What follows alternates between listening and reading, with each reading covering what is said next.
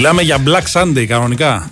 Τι μαυρίλα Ε, είναι αυτή έξω. Όντως. Ω, Εν τω, με- Χριστός και εν τω Παναγία. μεταξύ, επειδή έτυχε να έρθω από, τον, ε, να έρθω από την Εθνική Οδό, κόμβο σεφ και Ναι. να κατέβω μετά στην ε, παραλιακή, έβλεπες στον ορίζοντα, δηλαδή προς, κοιτούσα προς δυτικά προάστια, ας το πούμε, και είχε ήλιο.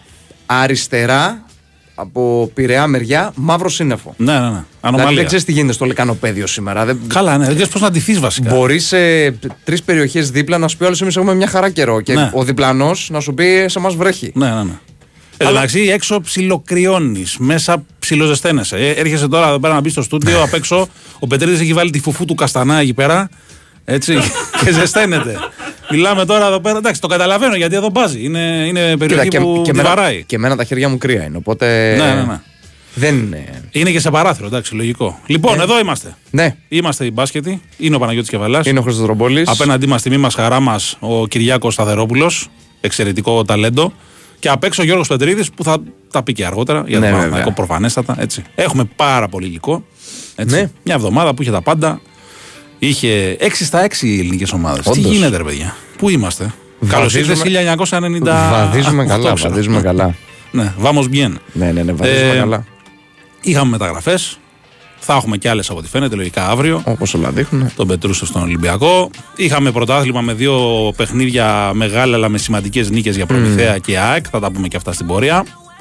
Θα έχουμε και τις ποδοσφαιρικές φίνε, τις γνωστές και μη εξαιρετές, έτσι. Οπότε μείνετε εδώ συντονισμένοι να τα ακούσετε. Ούτως ή άλλως, τι να βγείτε να κάνετε έξω, απαγώσετε; Ή Ναι, να- αφήστε, αφήστε. Ή να σας φύγουν όλα τα λεφτά στην Black Friday. Έτσι. Όχι, Είναι δεν και αυτό. χρειάζεται, δεν χρειάζεται. Έχει, έχει, έχει κρύο σήμερα. Οπότε Ναι. όσοι είναι να βγείτε, να είστε έτοιμοι. Μην βλέπετε τον ήλιο και νομίζετε, «Α, εντάξει, μόνο στον ήλιο Ναι. θα είμαι. Μπορεί να. Μπουφάν κανονικό. Περίμενα περισσότερη κίνηση σου στους δρόμους η αλήθεια είναι, αλλά ήταν κομπλέ. Κομπλέ Όχι, τα πράγματα. Μια χαρά είναι. Ναι.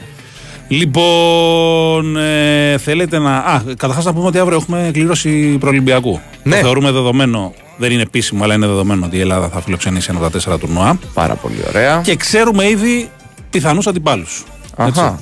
Ξέρουμε δηλαδή ότι ε, υπάρχει ένα συγκεκριμένο έτσι, ένας συγκεκριμένος χάρτης να το πω έτσι πιθανών αντιπάλων.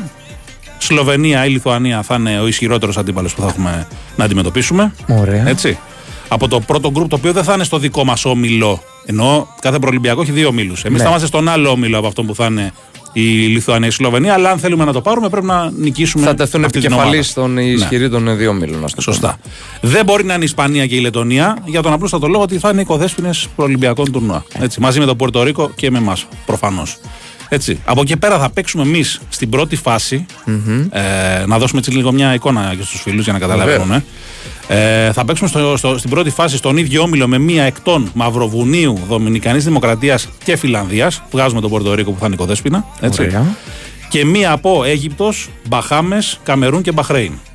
Μπαχάμες δεν θέλουμε. Δεν θέλουμε Μπαχάμες γιατί έχει 3-4 NBA. Ναι, αν έρθουν όλοι θα Ναι. πούμε θέλουμε. Γκόρντον, Έιτον, ποιον άλλον έχει; Ε, τον Μπάντι Χίλντ έχει. Buddy Hield. Έχουν πράγμα πολύ. Έχουν μπόλικο πράγμα. Δομινικανή Δημοκρατία. Towns. Έχει Towns, έχει κάτι. Αν έρθει Βέβαια, κάποιος, εντάξει, γιατί όλα αυτά είναι υποαίρεση. Καλά, έτσι. στα προελυμπιακά αυτοί συνήθως δεν παίζουν. Τώρα πρέπει να είναι πολύ. Ναι, εντάξει. Κοίτα, επειδή ο Towns μπορεί να φτάσει και μακριά φέτος.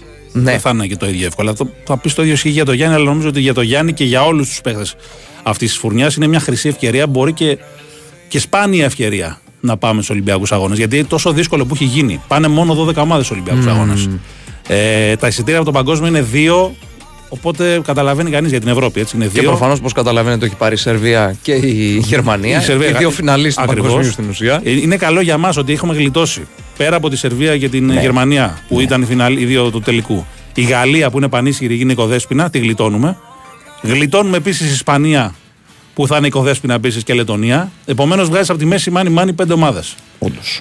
Να είμαστε εμείς ξανά οικοδεσπότες σε τέσσερα χρόνια αποκλείεται γιατί ας πούμε και οι Λιθουανοί τώρα το θέλανε και δεν το πήρανε. Και για να τα λέμε όλα, το καλύτερο θα ήταν μέσω του παγκοσμίου να είχαμε πάρει το εισιτήριο και να Εντάξει, μην μιλάμε ναι. για προελυμπιακά. Οκ, βέβαια, προφανώς, έτσι. προφανώς. Αλλά είναι πολύ δύσκολο πλέον Ναι, να ναι, προκριθείς. ναι, ναι. Δηλαδή, και γι' αυτό λέω, επειδή τα παιδιά είναι η, η παλιά φρουρά, ας πούμε, Καλάθης, ε, Σλούκας, Παπανικολάου, σε μια ηλικία, ίσως είναι η τελευταία τους ευκαιρία, πιθανότατα είναι η τελευταία τους ευκαιρία. Ο Γιάννης είναι 29, στου στους επόμενους Ολυμπιακούς θα είναι 33. Έτσι. Μια χαρά. Μια χαρά θα είναι, αλλά καταλαβαίνεις ότι α- αν έχουν αποσυρθεί οι άλλοι, δεν ξέρω τι θα έχουμε έως τότε από πίσω για να μπορέσει να τον υποστηρίξει κατάλληλα. Που έχουμε παίκτες, δεν είναι ότι δεν έχουμε, αλλά ε, θα λείψουν σε κάποιες θέσεις, ειδικά στα γκάρντ έχουμε ένα ζητηματάκι. Ε, θα δούμε. Η 2 αλήθεια με 7 να Ιουλίου θα γίνει το πανηγύρι. έτσι. Αύριο έχουμε τη, στις 8 το βράδυ την κλήρωση στην Αυτό, Ελβετία. Ναι. Οπότε θα ξέρουμε ποιοι θα είναι οι, οι δύο αντίπαλοι στη βάση των ομίλων και οι τρεις που θα βρούμε στη, στην πορεία. Πρέπει να κάνεις 4 στα 4. Υπάρχει ένα σενάριο να κάνεις μια ήττα στον όμιλο, αλλά εντάξει, άμα είναι να κάνεις ήττα στον όμιλο. Δεν τα θέλουμε αυτά τα Ε, ναι, σενάρια. εντάξει, Πάμε για όλες τις συζητάμε. νίκες να τελειώνουμε. Ναι. Κανονικά είναι σαν νοκάουτ. Έτσι. Πρέπει να κάνεις 4 νίκες για να περάσεις. Και κατά πάσα πιθανότητα να φανταστώ σεφ οι αγώνες Ελλάδας. Αν γίνει προελπιακό. Σεφ, σεφ, ναι, ακριβώς, στο σεφ. Ε, είχαν έρθει και το είχαν δει και οι άνθρωποι της FIBA. Καλά είναι το σεφ. Θα γίνουν και κάποια πράγματα, κάποιες διορθώσεις που προφανώς θέλει και ο Ολυμπιακός. Ναι. Έτσι, που ακόμα δεν έχει πάρει στην κυριότητα του το γήπεδο. Οπότε είναι γι' αυτό ένα θέμα. Το ΑΚΑ δεν μπορούσε να το φιλοξενήσει γιατί το ΑΚΑ θα κλείσει για αρκετό διάστημα το καλοκαίρι ώστε να γίνουν κάποιε άλλες εργασίες για τον ε, Παναθηναϊκό και, το, και την πολιτεία που φτιάχνει εκεί τέλος πάντων. Το, το experience που είναι πολύ ωραίο μέχρι τώρα και θα γίνει και ακόμα καλύτερο. Και ο Ολυμπιακός όταν θα το πάρει θα κάνει και ο ίδιος κάποια αντίστοιχα πραγματάκια. Οπότε εγώ πιστεύω ότι αν αποφύγουμε Μπαχάμες. Ναι. Ε, Αν για ένα προελπιακό Μπαχάμε να πηγαίναμε θα ήταν πάρα πολύ. όχι, ωραία. ρε, ποιο, Ναι, να ναι. πάμε, ναι, δεν το Θα- συζητάμε. να πάμε, λέω. Να, πάμε. Καλά, αυτό έχει και λεφτά βέβαια, δεν το παίρνω. να γινόταν ένα προελπιακό Μπαχάμες. Τι Ναι. ωραία που θα ήταν. Αν αποφύγουμε Μπαχάμες στον Όμιλο και δεν με νοιάζει ποια θα είναι οι άλλοι. Μαυροβούνιο, Δομινικανή, Δημοκρατία, Φιλανδία, νομίζω ότι τις έχουμε όλες. Καλά, με έρθει ο Γιάννης, δεν το συζητώ καν. Αλλά και, και χωρίς Γιάννη πιστεύω ότι τις έχουμε αυτές, Ναι. τις ομάδες. Ε, και μετά κοιτάμε μέχρι το, το τέλος. Είναι πάρα πολύ νωρίς να δούμε σε τι σύνθεση θα έχουν έρθει όλοι, γιατί δεν έχουμε μόνο εμείς NBA, έχουν και οι άλλοι. Απλά εμείς έχουμε τον καλύτερο. Κατά τη δικιά μου άποψη τουλάχιστον. Άλλοι μπορεί να λένε τον Ντόντσιτς. Okay. Ε, να δούμε, να δούμε. Για να είμαστε όλοι καλυμμένοι, Ναι, ναι. εμείς οι Ευρωπαίοι γενικά, μην πω οι Βαλκάνοι πιο συγκεκριμένα, έχουμε τους καλύτερους αυτή τη στιγμή στον κόσμο. Καλά, εδώ 100%. Ε, τι προτιμάς, Λιθουανία ή Σλοβενία; Ποια θεωρείς πιο βατή η Σλοβενία. Σλοβενία. Συμφωνούμε απόλυτα, απόλυτα. Η άλλη είναι καλύτερη ομάδα, πιο σκληρή ομάδα, πιο ομάδα. Οι άλλοι έχουν τον Πεχταρά που λέγεται Ντόντσιτς, αλλά τρώνε 140 στην άμυνα. Είναι αυτό. Και αν έχεις τον Γιάννη θα τους βάλεις 130. Έτσι. Μπορείς να τους το βάλαμε και πέρσι χωρίς το, Αυτό είναι το θέμα. Γιάννη. Ναι, ναι. Λοιπόν, θα τα δούμε αυτά και αύριο. Εδώ θα Και είμαστε. θα τα παίξει πούμε. πάρα πολύ μεγάλο ρόλο εφόσον μιλάμε για προολυμπιακό που θα γίνει Ιούνιο Ναι, και σε τι κατάσταση θα ολοκληρώσουν τη σεζόν οι παίκτες, έτσι. ναι. Πάντως στους Γιατί είναι κατευθείαν και πόση καταπώνηση. θα- Βέβαια, βέβαια. Εννοείται, εννοείται και θα, έχουμε, θα προερχόμαστε εμείς από τελικούς, λογικά Ολυμπιακό Παναθανικό, ο Γιάννης από playoff και όλοι γενικά θα έχουν σκληρά. Και ο Παπαγιάννης, ας πούμε, ένα παράδειγμα φέρνω Α από πούμε, οι το εξωτερικό. Σλοβαίνοι, για παράδειγμα, ή οι περισσότεροι αντίπαλοι της εθνικής ομάδας. Ναι. Σωστό. Ε, Ναι, δεν θα έχουν τόσο τέ- τέτοια σεζόν όλοι τους με καταπώνηση. Γιατί υπάρχουν και πολλοί από τις άλλες χώρες που παίζουν ε, και στην Κίνα, παίζουν και σε λίγο πιο. Η Ιαπωνία δεν παίζει ο. ποιο λες; Παίζουν διάφοροι ρε παιδί μου. Ενώ παίζουν ναι, στην ναι, ναι, Ασία, ναι, παίζουν, σωστά, σωστά, δεν σωστά. παίζουν σε τέτοια πρωταθλήματα έτσι πολύ δυνατά. Η Ισπανία ή, ή το ελληνικό ακόμα που η τελική, ας πούμε, Ολυμπιακός Παναθυνακό. ή ακόμη και γενικά η τελική στην Ελλάδα είναι δύσκολη. Είναι δύσκολο το μονοπάτι. Οι ομάδες, οι ελληνικές επίσης είναι ομάδες επίπεδο Ευρωλίγκας, οπότε μπορεί να φτάσουν Σωστό, σωστό. και ακόμη περισσότερο και να έχουν έξτρα καταπώνηση Ναι, με ναι, ναι. παιχνίδια με playoff. Καλώς εγώντων των πραγμάτων και με την ευχή να πάνε Πάντως, και οι δύο, δεν το συζητάμε. νομίζω ότι και η πρόκληση των Ολυμπιακών Αγώνων που δεν έχει πάει κανένα από αυτά τα παιδιά. Κανένας. Όντως. Κανένας. Δηλαδή ούτε ο Παπα-Νικολάου, ούτε ο Καλά. Ο Καλάθι μπήκε το 9, ας πούμε, στην ομάδα. Έτσι. Που ήταν στο χάλκινο μετάλλιο, αλλά στον προηγούμενο χρόνο που ήταν το τελευταία μας συμμετοχή στους Ολυμπιακούς δεν ήταν. Και η ηλικία των παιδιών αυτών και το γεγονός ότι γίνεται εδώ, νομίζω ότι δεν θα έχουμε αυτή τη φορά διαρροές. Είναι, βοηθάει και η παρουσία του Σπανούλη, ο οποίος τους έχει ψήσει, έχει μιλήσει ε, με όλους. Με όλους. Ε, και θα το δούμε και στην πράξη αυτό στην πορεία. Πλαισιώνεται επίσης Ναι. από πολύ καλούς συνεργάτες. Ναι, σωστά. Ε, Παναγιωτόπουλο Διαμαντή που τον είχαμε κάπου βάλει και στην εκπομπή στην Καραντίνα. Το Γκατζούρι φυσικά που είναι στη Λιμόζ. Τον Τριαντάφυλλο τον Στέφανο που ήταν ε, και στην Εθνική το καλοκαίρι. Και φυσικά τον Αντρέα Κατζούλη που είναι ο άνθρωπος του, του Σπανούλη εδώ και χρόνια. Λοιπόν, πάμε break. Φύγαμε. Πάμε break και γυρίζουμε. Έχετε- Έχετε στείλει πολλά μηνύματα, θα τα δούμε όλα. Ναι, ναι.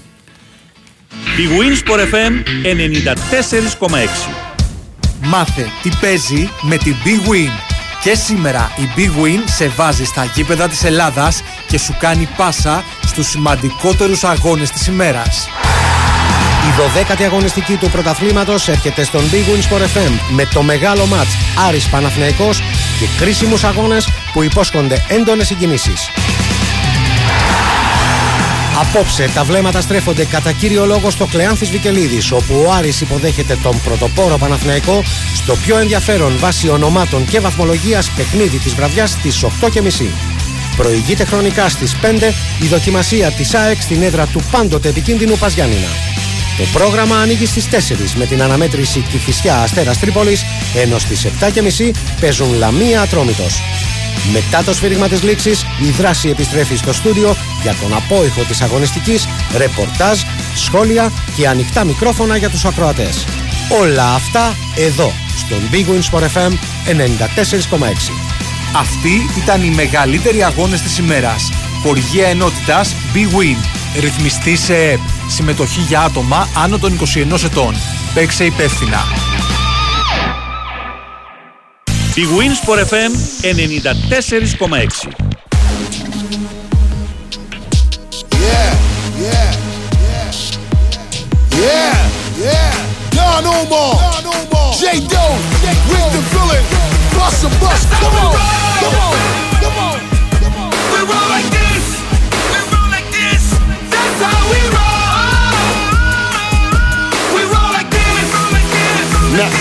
Y'all know what we do, y'all know exactly how we rollin' and we hugging every block. No matter how police patrolling and we do it how we do it, whether it's now or it's later, and we always handle business cause we bout getting this paper. What you want? What you need? As we walk through every gutter, every hood, and every street, and every block, we got it covered, throwing money while we in the club with shorties on the pole. Let's get it poppin' in this bitch. Me and my clique coming through. That's how we roll.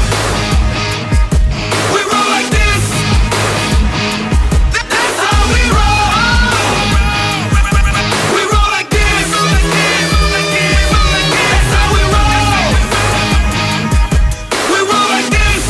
Λοιπόν, επιστρέψαμε. Εδώήμεθα, επιστρέψαμε. Λοιπόν, πολλά μηνύματα. Να πούμε ότι Ναι. λίγο μετά τις 12.30 θα έχουμε Γιώργο Πετρίδη. Βεβαίως, Για βεβαίως. Παναθηναϊκό, Νίκος Ζέρβα αργότερα. Έτσι. Θέλετε και μπαχάμες, μπραχάμες και πολύ σας Μπραχάμες, είναι. ναι. Βεβαίως. Λοιπόν, οι καλύτεροι ρεπόρτερ είναι πάντα ακροατές. Εδώ στα Βουπού έχει λιακάδα με θερμοκρασία νευροκοπίου. Για πείτε, λέει για Τζος Γκίντι, λέει ένας φίλος. Τι να πούμε. Τι να πούμε για Τζος Γκίντι, ας αποφανθεί η δικαιοσύνη. Τώρα δεν ξέρω. Ε, υποτίθεται ότι συνευρέθη με μια ανήλικη και υπάρχει ένα θέμα εκεί πέρα και ερευνάται από το NBA. Κάποιοι λένε ότι στην πολιτεία της Οκλαχώμα είναι ε, άνω το 16-17 κάτι τέτοιο. Εντάξει, τώρα δεν μπλέκουμε σε αυτά. Είναι και λίγο περίεργα Ναι, τα δεν πράγματα. χρειάζεται, ναι, ναι. Αλλά όπως και να έχει είναι μια περίεργη ιστορία. Και δεν του το έχεις κιόλας, όπως τον βλέπεις τον Κίδη, ας πούμε. Με την Περμανάντ. Λοιπόν. Ε, ο Σπανούλης, αν θα ανταποκριθεί λέει, στα καθήκοντά του, λέει είναι έμπειρος. Εντάξει, έμπειρος, ρε παιδιά. Εμπειρία ο άνθρωπος έχει 500 χρόνια από τα γήπεδα. Προπονητικά νομίζω ότι σε αυτά τα παιχνίδια έχεις λιγότερη επιρροή από οποιοδήποτε άλλο. Θέλει. Ειδικά των εθνικών Ε, ομάδων και, βέβαια. και, Μιλάμε σε, τώρα για προετοιμασία μιας εβδομάδας. και σε τουρνουά θες καλούς διαχειριστές πιο πολύ. Γιατί βέβαια. υποτίθεται έχεις μαζέψει όλη την αφρόκρεμα με παίκτες δηλαδή έμπειρους, ποιοτικούς που ξέρουν πώς να παίξουν. Ναι, Οπότε το μόνο που χρειάζεται είναι να έχεις έναν πάρα πολύ καλό διαχειριστή. σωστό. Λοιπόν, ένας φίλος εδώ ρωτάει κάτι ενδιαφέρον, ο Μάκης από το Ηράκλειο. Ναι. Με το 1 τρίτο σχεδόν της Ευρωλίγκας να έχει τελειώσει, κάτι λιγότερο έτσι. Πόσες νίκες λέει θεωρείτε ότι χρειάζονται για εξάδα και πόσες για 8-10. Ο- Είναι ζώρικο αυτό. Για εξάδα, ε. Είναι πολύ μεγάλη κουβέντα αυτό τώρα. Για εξάδα λογικά 19. Κάτι της παραπάνω από το 18 που θεωρείται ας πούμε περίπου ο μέσος όρος. Ναι, για όλα αυτά- δεκάδα, όλα αυτά τα 16, χρόνια 17, ναι. Το, το 17-18, το 18 πιο πολύ 18 ήταν πιο ένα πολύ, μαξιλαράκι για playoff τώρα. έτσι Απλά όπως θα φέτος γίνει δεν η ξέρω, κατάσταση. επειδή έχει ξεφύγει η Ρεάλ και η Μπαρσελόνα έδειξε τάσεις να σαρώσει ας πούμε, από το ξεκίνημα, που δεν νομίζω ότι θα πάνε στο τέλος έτσι. Και η Ρεάλ κάποια στιγμή θα κάνει κάποιες γκέλες, δεν γίνεται να πάει Ναι. 34-0. Μπορεί να πέσει λίγο το όριο, ας πούμε, να πάει στις 18 για την Εξάδα. Λέμε Αλλά τώρα. μέχρι στιγμής η μεγαλύτερη έκπληξη από όλες είναι η Virtus. Έτσι. Η Το- Virtus, το ναι. 7-3 της Virtus είναι Ναι, ναι, ναι. αδιανόητο. Νομίζω κανένας δεν το περίμενε το 7-3. Κανένας απολύτως. Και έτσι όπως γίνανε τα πράγματα το καλοκαίρι. Δηλαδή με το Σεγγέλια να είναι προ πώληση, να τα σπάει, να μένει. Με τον προπονητή να κάνει μανούρα να φεύγει. Να έρχεται Δύο ο μέρες πριν Μπάνκι. το Τζάμπολ ε, και μάλιστα την Τζάμπολ ήταν το δύο μέρες. Σχεδόν μια εβδομάδα πριν που παίζανε το. Το πρώτο επίσημο ήταν το Super Cup νομίζω Ναι, στην Ιταλία. Σωστά, σωστά. Πρώτα ημιτελικό Αρμάνι και μετά τον τελικό που παίξαν και το πήρανε. Να αλλάζει προπονητή. Ναι. Και το θέμα με τον ε, Λούντμπεργκ έτσι, που τον είχαν για φεύγα, δεν βρέθηκε κανένας Ναι. χριστιανός να πάρει το συμβόλαιό του και τελικά έμεινε. Και επειδή έμεινε, πρέπει να αξιοποιηθεί. Λοιπόν, ένας φίλος λέει θέλει σύγκριση Γκραντ με αδυναμία Αναστάση Μήτρου Λονγκ. Λονγκ Μήτρου να το λες, φίλε, όπως το λέει ο Αναστάσης, να το λέμε σωστά. Ναι. Λοιπόν, κοίτα σύγκριση. Εν τω Ε, μεταξύ το παράδοξο με τον ε, Μήτρου Λονγκ πιο Ναι. πολύ για, το, για τον Ελάιτζα το, το είδα. Όταν πήρε το ελληνικό διαβατήριο και τώρα παίζει το Περιστέρι Big Win, το λέμε Λονγκ σκέτο. ναι. Πριν ναι. πάρει το ελληνικό διαβατήριο ήταν Μήτρου Λονγκ. Μήτρου Λονγκ, ναι. Έλατε. Ε, κοίτα, σύγκριση. Ο Γκραντ έχει η σύγκριση. Ο Γκραντ νομίζω ότι είναι πολύ πιο παιγμένο παίκτης, ρε παιδάκι μου. Έχει και 280 παιχνίδια στο NBA. Έχει παίξει και σε δύο ομάδες της Ευρωλίγκα χωρίς επιτυχία τώρα στον Παναθηναϊκό σε, σε μία ομάδα της Ευρωλίγκα, στην Αρμάνη. Ναι, Αρμάνι. Τώρα ήταν MVP του Eurocup που είναι ένα παράσημο σημαντικό, όχι αμελητέο. Φέτος έχει βρει το ρόλο του στον Παναθηναϊκό, έχει μεταλλαχθεί ο ίδιος σαν παίχτης. Νομίζω ότι ο Μήτρου Λονγκ θα κληθεί να παίξει έναν αντίστοιχο ρόλο στον Ολυμπιακό. Δεν χρειάζεται από αυτόν και δεν ξέρω αν μπορεί να τα κάνει, να κάνει υπερβολές, ας πούμε. Δεν νομίζω ότι μπορεί να φτάσει σε νούμερα τύπου ε, Ιταλίας όταν έπαιζε εκεί. Αλλά Όχι, μπορεί, εκεί α πούμε, έπαιζε- να είναι- είχε ένα ρόλο 30-32 Ναι. λεπτών που λέει ο λόγος και δηλαδή είχε πολύ, πολύ Στον μεγάλο Ολυμπιακό ρόλο σε πρώτη φάση δεν νομίζω να παίζει πάνω από 10-15 λεπτά. Το πολύ. Ναι. Στο, στην Ευρωλίγκα μιλάει. Για το πρωτάθλημα εντάξει είναι μια άλλη υπόθεση. Ε, να δούμε. Ο Μπαρτζόκα είναι ένας προπονητής που ξέρει να παίρνει από τους παίκτες το μέγιστο συνήθως. έτσι, Οπότε έχει τις πιθανότητες του. Λοιπόν, ο Καμπεγγέλα είναι τόσο καλός, λέει έτυχε χθες. Ο φίλος ο Γιάννης 21. Όχι, Φίλε, είναι πάρα πολύ καλός παίκτης. Είναι πάρα πολύ Είναι καλός. πάρα πολύ καλός παίκτης. Επίσης, φίλε, ε, αν δείτε τα παιχνίδια με Ολυμπιακό και Παναθηναϊκό, ήταν επίσης πάρα πολύ καλός. Και τα έβαλε όχι με το Φούφουτο, τα έβαλε με το, με τον Μιλουτίνοφ, με τον ε, Φαλ, που δεν μπορούσαν να το σπρώξουν, ε, γιατί είναι τόσο δυνατό παιδί. Έτσι. Και τα έβαλε και με τον Παναθηναϊκό, με τον Λεσόρ, με τον Μίτογλου και ήταν επίσης πάρα πολύ καλός. Ναι. Και ο Τίλμαν ήταν πολύ καλός εκείνο το παιχνίδι. Ε, απλά να πούμε, επειδή έκανα και ένα post σχετικό χθες και αποθέωσα τον Πλάθα που τον εντόπισε, να πω ότι δεν είναι μόνο Πλάθα. Έτσι. Είναι, έχουν παίξει ρόλο στην, στον εντοπισμό του Καμπεγγέλε και, την, ε, και το να έρθει στην ΑΕΚ ε, και ο Γιώργος Χίνας και ο Δημήτρης Μαυροειδής. Ναι. Έτσι, οι οποίοι έχουν και αυτοί ένα μάτι, κα- κάνουν και τις προτάσεις τους σχετικές. Όχι, είναι πάρα πολύ καλός παίκτης. Είναι παίκτης Ναι, ο ναι. οποίος έχει και το μέγεθος, εννοώ και το ύψος, πάρα πολύ καλό ύψος και ε, σωματική διάπλαση. Δηλαδή φαίνεται ο άνθρωπος είναι τάβρος. Τέρας, τέρας, ναι. Και το μεγαλύτερο προσόντο από όλα αυτά νομίζω είναι ότι είναι και γρήγορος για το μέγεθος. Είναι γρήγορος. Ναι. Έχει και σουτάκι, δηλαδή χθες έβαλε δύο τρίποντα. Έχει και mid range. Δηλαδή τα έχει όλα σε ένα πολύ καλό βαθμό. Ναι. Δεν είναι πολύ μεγάλος, είναι 25 στα 26 τέλος πάντων ο άνθρωπος. Ε, είναι πάρα πολύ καλή περίπτωση. Ε, και το 48 που κάνει χθες, ας πούμε, είναι μυθικό νούμερο. Δεν το συζητάμε το, το ranking που έγραψε στο χθεσινό παιχνίδι. Αυτό που του έλειπε ως τώρα και νομίζω ότι σιγά σιγά θα βελτιώνεται είναι το, το conditioning που λένε. Δηλαδή να έχει καλύτερη φυσική κατάσταση για να αντέχει περισσότερα λεπτά στο παρκέ γιατί παίζει στο κόκκινο. Χθες έπαιξε περισσότερο από κάθε άλλη φορά. Ε, Α πούμε, με τον Παναθηναϊκό δεν μπορούσε να βγάλει πάνω από 15 λεπτό ερχόμενος από τραυματισμό και στην τελευταία περίοδο έλειψε. Ε, Φάνηκε ότι α, δεν μπορούσε να, να δώσει. Ναι. Ε, μ, λοιπόν, να πούμε λίγο για Basket League. έτσι. Βεβαίως, Λοιπόν, βεβαίως, είχαμε χθες βεβαίως. τη νίκη του Προμηθέα, ο οποίος με αυτή τη νίκη είναι φαβορή για να είναι στην τετραδα Έτσι. Γιατί έχει θυ- νικήσει, θυμίζω, και τον Μπάουκ. Και εκτός τον έδρας. ΠΑΟΚ. Και Στην το πρεμιέρα Περιστέρι κιόλας. έχασε στο τσακ, δηλαδή θα, θα έχει τους δύο στην έδρα του και το Περιστέρι επίσης στην έδρα του στο δεύτερο γύρο. Παίζει με την ΑΕΚ τώρα το, προ- ο Προμηθέας το Σάββατο στις 6. Παίζει πριν βέβαια με Βίλνιου στη Λιθουανία που είναι ένα δύσκολο ταξίδι και ένα δύσκολο παιχνίδι για το Που η, BCL. Ρίτα, που η Ρήτας Βίλνιους έχει προπονητή τον κύριο Ζιμπένας, Ζιμπένας, σωστά. ο οποίος θα είναι ο προπονητής των παραθύρων της Λιθουανίας. Ναι, ναι, γιατί ο Μαξ Βίτης δεν ε, μπορεί Εντάξει, να αυτό το όνομα πάρει άδεια. Ζιμπένας είναι, το είπα και εγώ, είναι, λες και, το είπα χθες προχθές. Μμμ. Λες και όνομα χυμού είναι. Ναι, Έχεις πει το Ζιμπένα σου σήμερα. Ζι, Ζιμπενάκι που λέμε. Ναι. Λοιπόν, Αλλά είναι καλός προπονητής ο άνθρωπος. πολύ Τώρα καλός. απλά το λέμε, κάνουμε χιούμορ λίγο με το όνομά του. Οπότε είναι λίγο Κάουαν περίεργο. απέναντι στην παλιά του ομάδα ήταν ο καλύτερος. Ναι. Ετσενίκε φοβερή εμφάνιση απέναντι στους σκληροτράχυλους παίκτες του, του Άρη. Όχι τόσο καλός ο Χέιλ αυτή τη φορά. Είχε 4 στα 16, τα άσπασε Ναι. ψηλό. Αλλά εντάξει, βοήθησε κι αυτός. Μόνο και την προσοχή που Επειδή τραβάει. τον είδα και με τον Ολυμπιακό, έχει λίγο άμα τον ζωρίσει στην άμυνα, Ναι, άμα, τον, απορριθμίζεται. άμα τον κυνηγήσεις και τον Ναι, ναι. έτσι λίγο τον δει μπασκετικά πάντα. Έχεις Έτσι. δίκιο, έχεις δίκιο. Χάνει λίγο το ρυθμό, Ναι, του, ναι. χάνει λίγο το, το comfort zone που λένε. Ναι, Έτσι, και με ίσως πολλές είναι, αγγλικές αυτή- λέξεις μαζί. ίσως είναι το επόμενο που πρέπει να κάνει αν θέλει να παίξει στο παραπάνω επίπεδο. Για τον Άρη, εντάξει, έχει και τα θέματα με τους τραυματισμούς. Τραυματίστηκε και ο Γκάλι να τέφυγε ε, στα, με- στα μέσα του παιχνιδιού περίπου, έμεινε στους 5. Μποχορίδης καλός, ο Λιόπουλο καλός, αλλά εντάξει, λίγα πράγματα από τους υπόλοιπους. Οι ξένοι πρέπει λίγο να ανεβάσουν ποιότητα, ε, τα, ταχύτητα τέλος πάντων. Ναι. Γιατί καλή σκληράδα θα θέλει και σκορ. Ο Άρης για ακόμα ένα παιχνίδι. Ε, πέμπτη σερίτα, έτσι να πούμε. Ναι. Για τον Άρη, αλλά εντάξει, αυτό δεν λέει κάτι, είχε και δύσκολο πρόγραμμα πολύ. Το θέμα είναι για τον Άρη ότι για ακόμη ένα παιχνίδι φέτος αφήνει το παιχνίδι στα μέσα του, ξεφεύγει ο αντίπαλος με μεγάλες διαφορές και Ναι. μετά καλείται να τις ανατρέψει. Ναι, ναι. Το καταφέρνει ως ένα βαθμό. Πλησιάζει, αλλά μετά προφανώς Ε, δεν έχει φτάνει, δυνάμεις δεν για φτάνει. την ε, ολική Έχει και ανατροπή. κοντό rotation, έχει και τις ευρωπαϊκές υποχρεώσεις που είναι βαρύτερες από τους άλλους γιατί παίζει κάθε εβδομάδα. Πρέπει να βρει έναν τρόπο ο Άρης τουλάχιστον να κρατάει έναν ρυθμό. Οκ, δεν είπαμε να ξεφεύγεις Ναι. όλα τα παιχνίδια 15 πόντους plus και να σβήνεις στο τέλος, αλλά τουλάχιστον να μην αφήνει και τα παιχνίδια και τον αντίπαλο σίγουρα. να κάνει πάρτι. Κοίτα, το καλό για τον Άρη τουλάχιστον είναι ότι τα χρέη σβήνονται σιγά σιγά. Δηλαδή, νομίζω ότι του χρόνου μπορεί να είναι και free τελείως. Και ο κόσμος είναι δίπλα και όσο συμβαίνουν αυτά τα δύο, θα τη βρει την άκρη. Έτσι. Χωρίς αυτό να σημαίνει βέβαια ότι ε, κάνουμε full αρνητική αρ- ε, κριτική στον Άρη και ίσα ίσα δι- έχει δείξει δείγματα ότι κάνει βήματα μπροστά. Απλά 100%. δυστυχώς ο Άρης όπως και πολλές ομάδες εδώ στην Ελλάδα, όπως το έχουμε πει και πολλές σε πολλές εκπομπές, πληρώνουν το γεγονός ότι λόγω του χαμηλού budget δεν μπορούν να κρατήσουν ένα σταθερό κορμό. Ναι, ναι, ναι. Αναγκαστικά Για να αλλάζεις χτίσουν όλους ομα- Δηλαδή, τους παίκτες. αυτά που κάνει ο Άρης τώρα, μια Ναι. ομάδα η οποία θα έχει ένα κορμό. Εντάξει, δεν σου είπα πέντε χρόνων ε, κορμό, ενός δύο ετών κορμού, Ναι, ναι. αν είχε. Δεν θα, τα- δεν θα έχει αυτά τα σκαμπανεβάσματα μέσα στο παιχνίδι. Απλά κάθε χρόνο οι δικές μας ομάδες στην ε, Basket League πλάθονται. Μα Γιατί- σκέψου και, και το πιο τρανταχό παράδειγμα χθες. Ποιος τον κέρδισε τον Άρη, ήταν κορυφαίος, ο Κάουαν. Ο Κάουαν τον ανέδειξε, ο- το βρήκε ο Καστρίτης, τον ανέδειξε. Και είναι παίκτης ο οποίος παίζει ήδη Και στον πήγε πέρσι Προμηθέα από τον χρόνια. Προμηθέα. Ναι. Πήγε πέρσι στον Προμηθέα και φέτος παίζει ακόμα πολύ καλά. Λοιπόν, ε, είχαμε επίσης να πούμε λίγο για το ΑΕΚ Πάουκ, να τα πούμε λίγο πιο εκτενώς. Να πούμε σήμερα τι έχει το, το μενού. Θα πάμε σε ένα διαλυματάκι πρώτα και θα τα πούμε μετά. Ναι, Ωραία, πάμε, για στο το break θέμα και πολιτικό. γυρίζουμε. Ναι, ναι. ναι, ναι. Voz a este corazón, todos los días a Dios le pido que si me muero sea de amor y si me enamoro sea de vos y que de tu voz a este corazón, todos los días.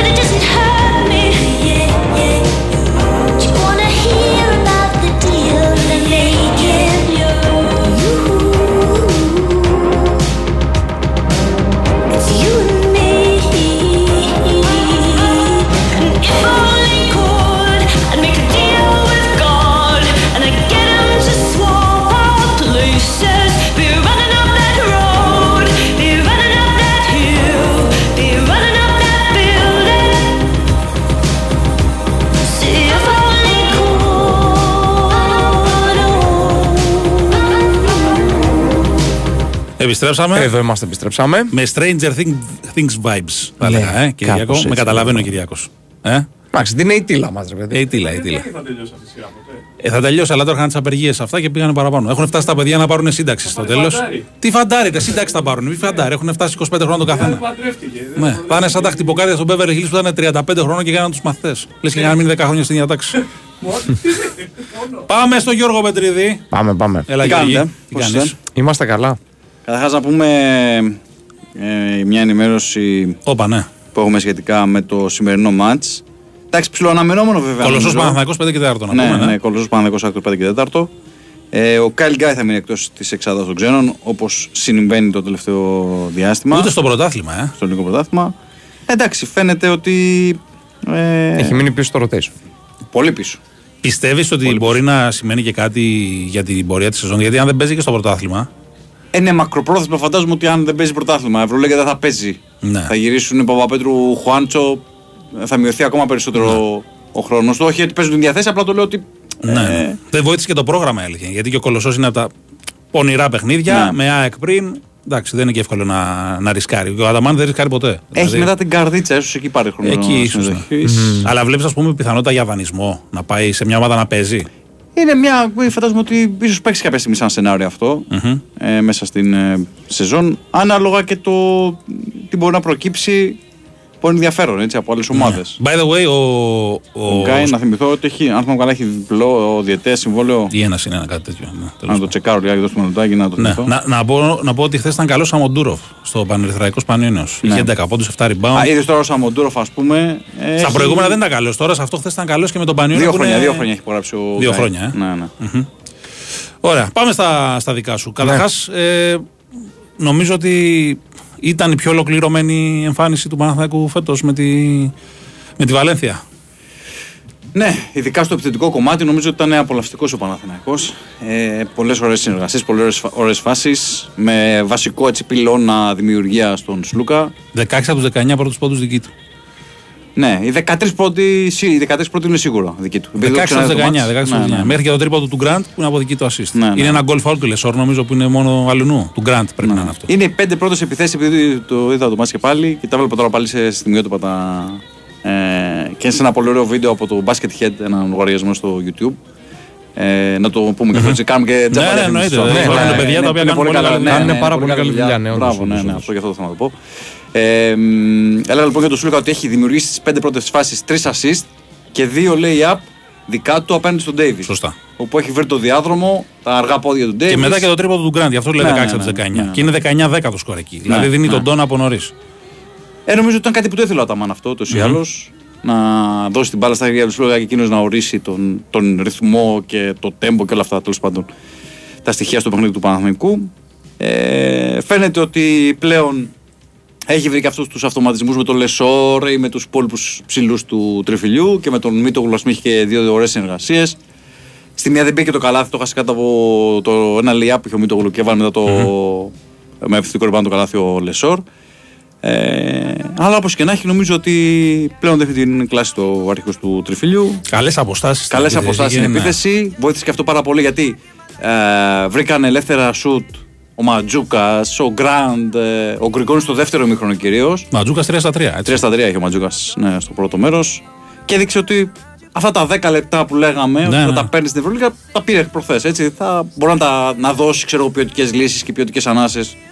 Ε, στον- Άμα γίνει και λίγο πιο σκληρός στην άμυνα, νομίζω θα παίξει και περισσότερο. Μπορεί να παίξει και περισσότερο. Ναι, και κυρίως κάποια κομμάτια της τακτικής σε αυτό το θέμα. Δηλαδή, Ναι. άμυνα rebound μαζί, να τα βάλουμε. Σωστά, σωστά. Ε, λίγο έτσι ιστερία, αλλά νομίζω θα το βρει ο Λευτέρης. Ούτω ή άλλω έχει και το κορμί και την κορμοσταχιά και, το, και τη δύναμη να, τα- να τα και καταφέρει. δουλεύει πολύ αυτό. είναι και το δουλεύει βασικό. πολύ, μπράβο, ναι, ναι, δουλεύει πάρα πολύ.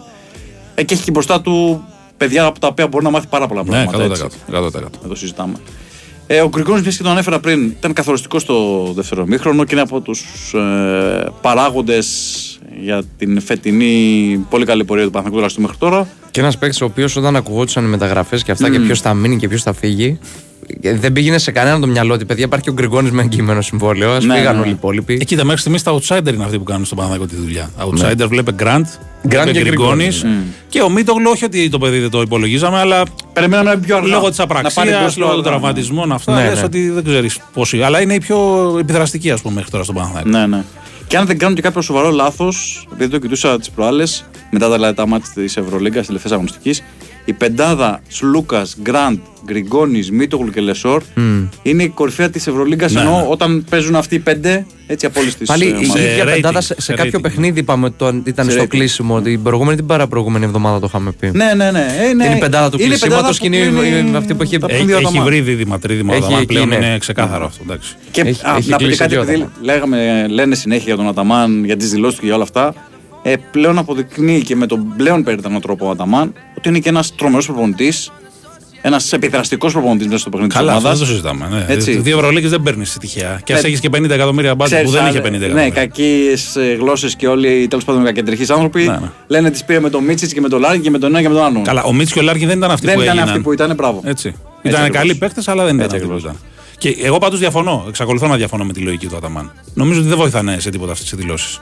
Ο κόσμος θα είναι ενθουσιασμένος ούτω ή άλλω βλέποντας την ομάδα να προοδεύει από παιχνίδι Εντάξει, σε είναι το παιχνίδι στυλ και όλα όμω και αυτά. την ΕΦΕΣ. Ναι, σου το θυμίζω για ξέραμε, και το πέρσι, ξέραμε, και ναι, ναι. πέρσι ακόμα. Ναι, ναι, αυτό αγόρασε Ήταν η τώρα. ΕΦΕΣ στο 8-12, ξέρω εγώ, και Και να έλεγε το πάμε να πάρουμε. πάρουμε την Ευρωλίγκα. Ναι. Δηλαδή, Αυτό, αυτό δεν δεν λέω ότι ε, ο Παναθηναϊκός αυτό αγόρασε, αυτό ήξερε. Αλλά εγώ ας πούμε διαφωνώ σαν λογική ότι εντάξει. Δεν...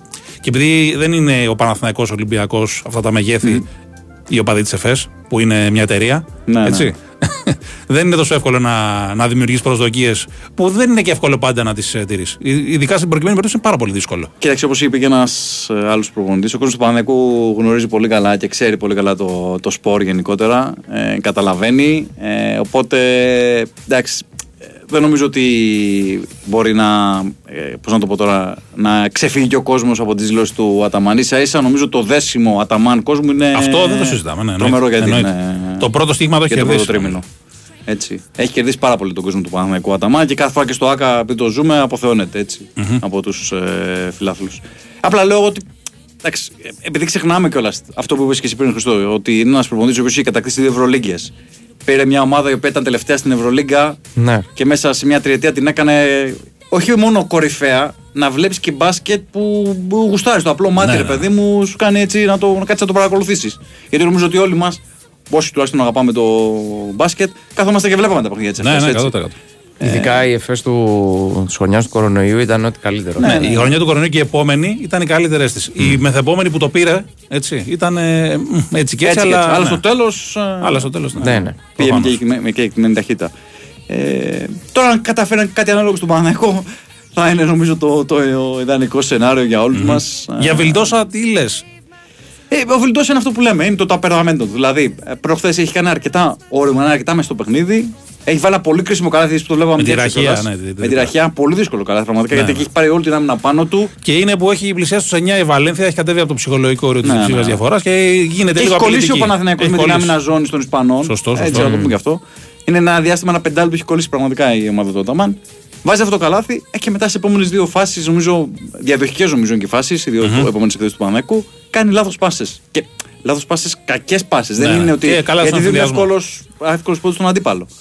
Ε, αν καταφέρει αυτό να το περιορίσει ή τέλος πάντων να το μειώσει σε έναν βαθμό που να μην κάνει κακό στην ομάδα, Ναι. νομίζω ότι θα αυξηθούν και τα λεπτά του ανάλογα. ναι, ναι, Γιατί κατά ο Αταμάν είναι ένας πολύ δίκαιος προπονητής. Επίσης, για να επανέλθουμε στον Τούρκο έτσι. Ε, βλέπει, ε, σε εκείνο το σημείο ενώ έχει εμπιστευτεί τον ε, Βιλντόσα, έτσι, του έχει δώσει λεπτά, του έχει δώσει ευθύνες. Βλέπει ότι κάνει αυτά τα λαθάκια. Εντάξει, δεν θα, μπορεί, δεν θα μπορούσε να τον αφήσει, να συνεχίσει να τον αφήσει και να τον εμπιστεύεται σε εκείνο το κομμάτι, γιατί είδε ότι η Βαλένθια έχει πλησιάσει. Ε, έχει και ο, ο Αργεντινός έχει τρομερό ταλέντο επιθετικά. Ναι. Νομίζω ότι αυτό το, το στοιχείο είναι που πρέπει να, να περιορίσει. Να αποφύγει Και ο τα- τα Ναν φθηνά λάθη. λίγο να μην εκβιάζει το παιχνίδι να έρθει προς το μέρος του. Ναι, νομίζω. ο Ναν το ψάχνει ακόμα. Εντάξει, Το δεν έκανε ένα ψάχνει, πολύ ναι. καλό μάτι με την Άκο που Ναι, ναι. ήταν ο εκείνος που χάρη την νίκη του Παναγενικού, ξεκάθαρα. Ναι.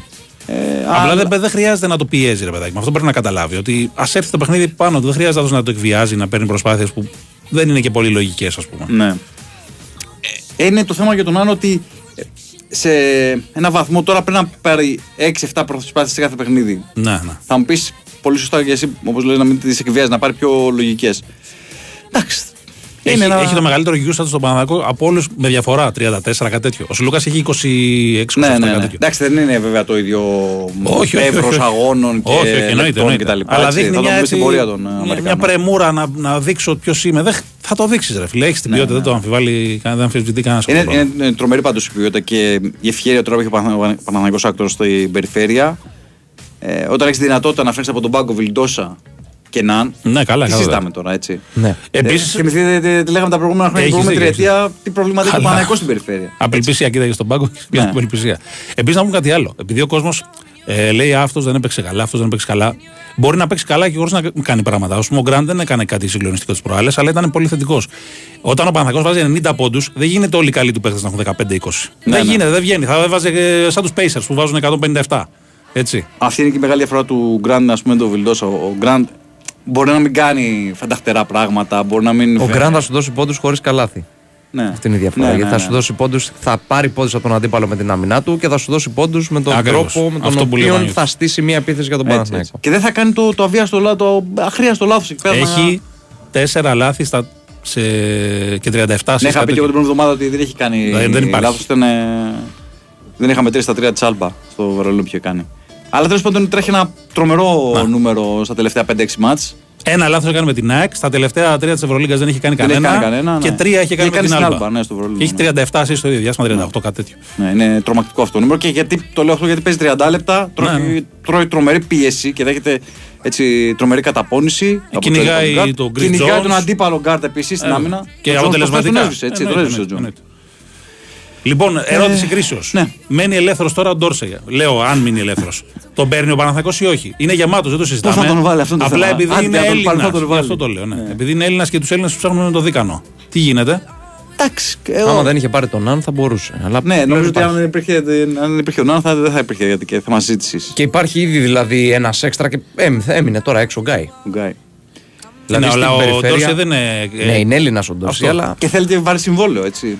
Αλλά ας πούμε ο εντάξει. Ντόρσεϊ για παράδειγμα δεν θα δεχτεί ας πούμε, σαν τον Παναγιώτη Καλατζάκη Να παίζει πεντά τελευταίο λεπτά. τρίλεπτο. Καλά, προφανώς. Προφανώς. Αυτό το λέω. Δηλαδή. Μα και αυτό νομίζω και το πρόβλημα στη Φενέρ, έτσι. Πάνω Απλά κάτω. ξέρεις τι, Και πολλές όπως φορές- επίσης θα το πάρει και πολιτικά.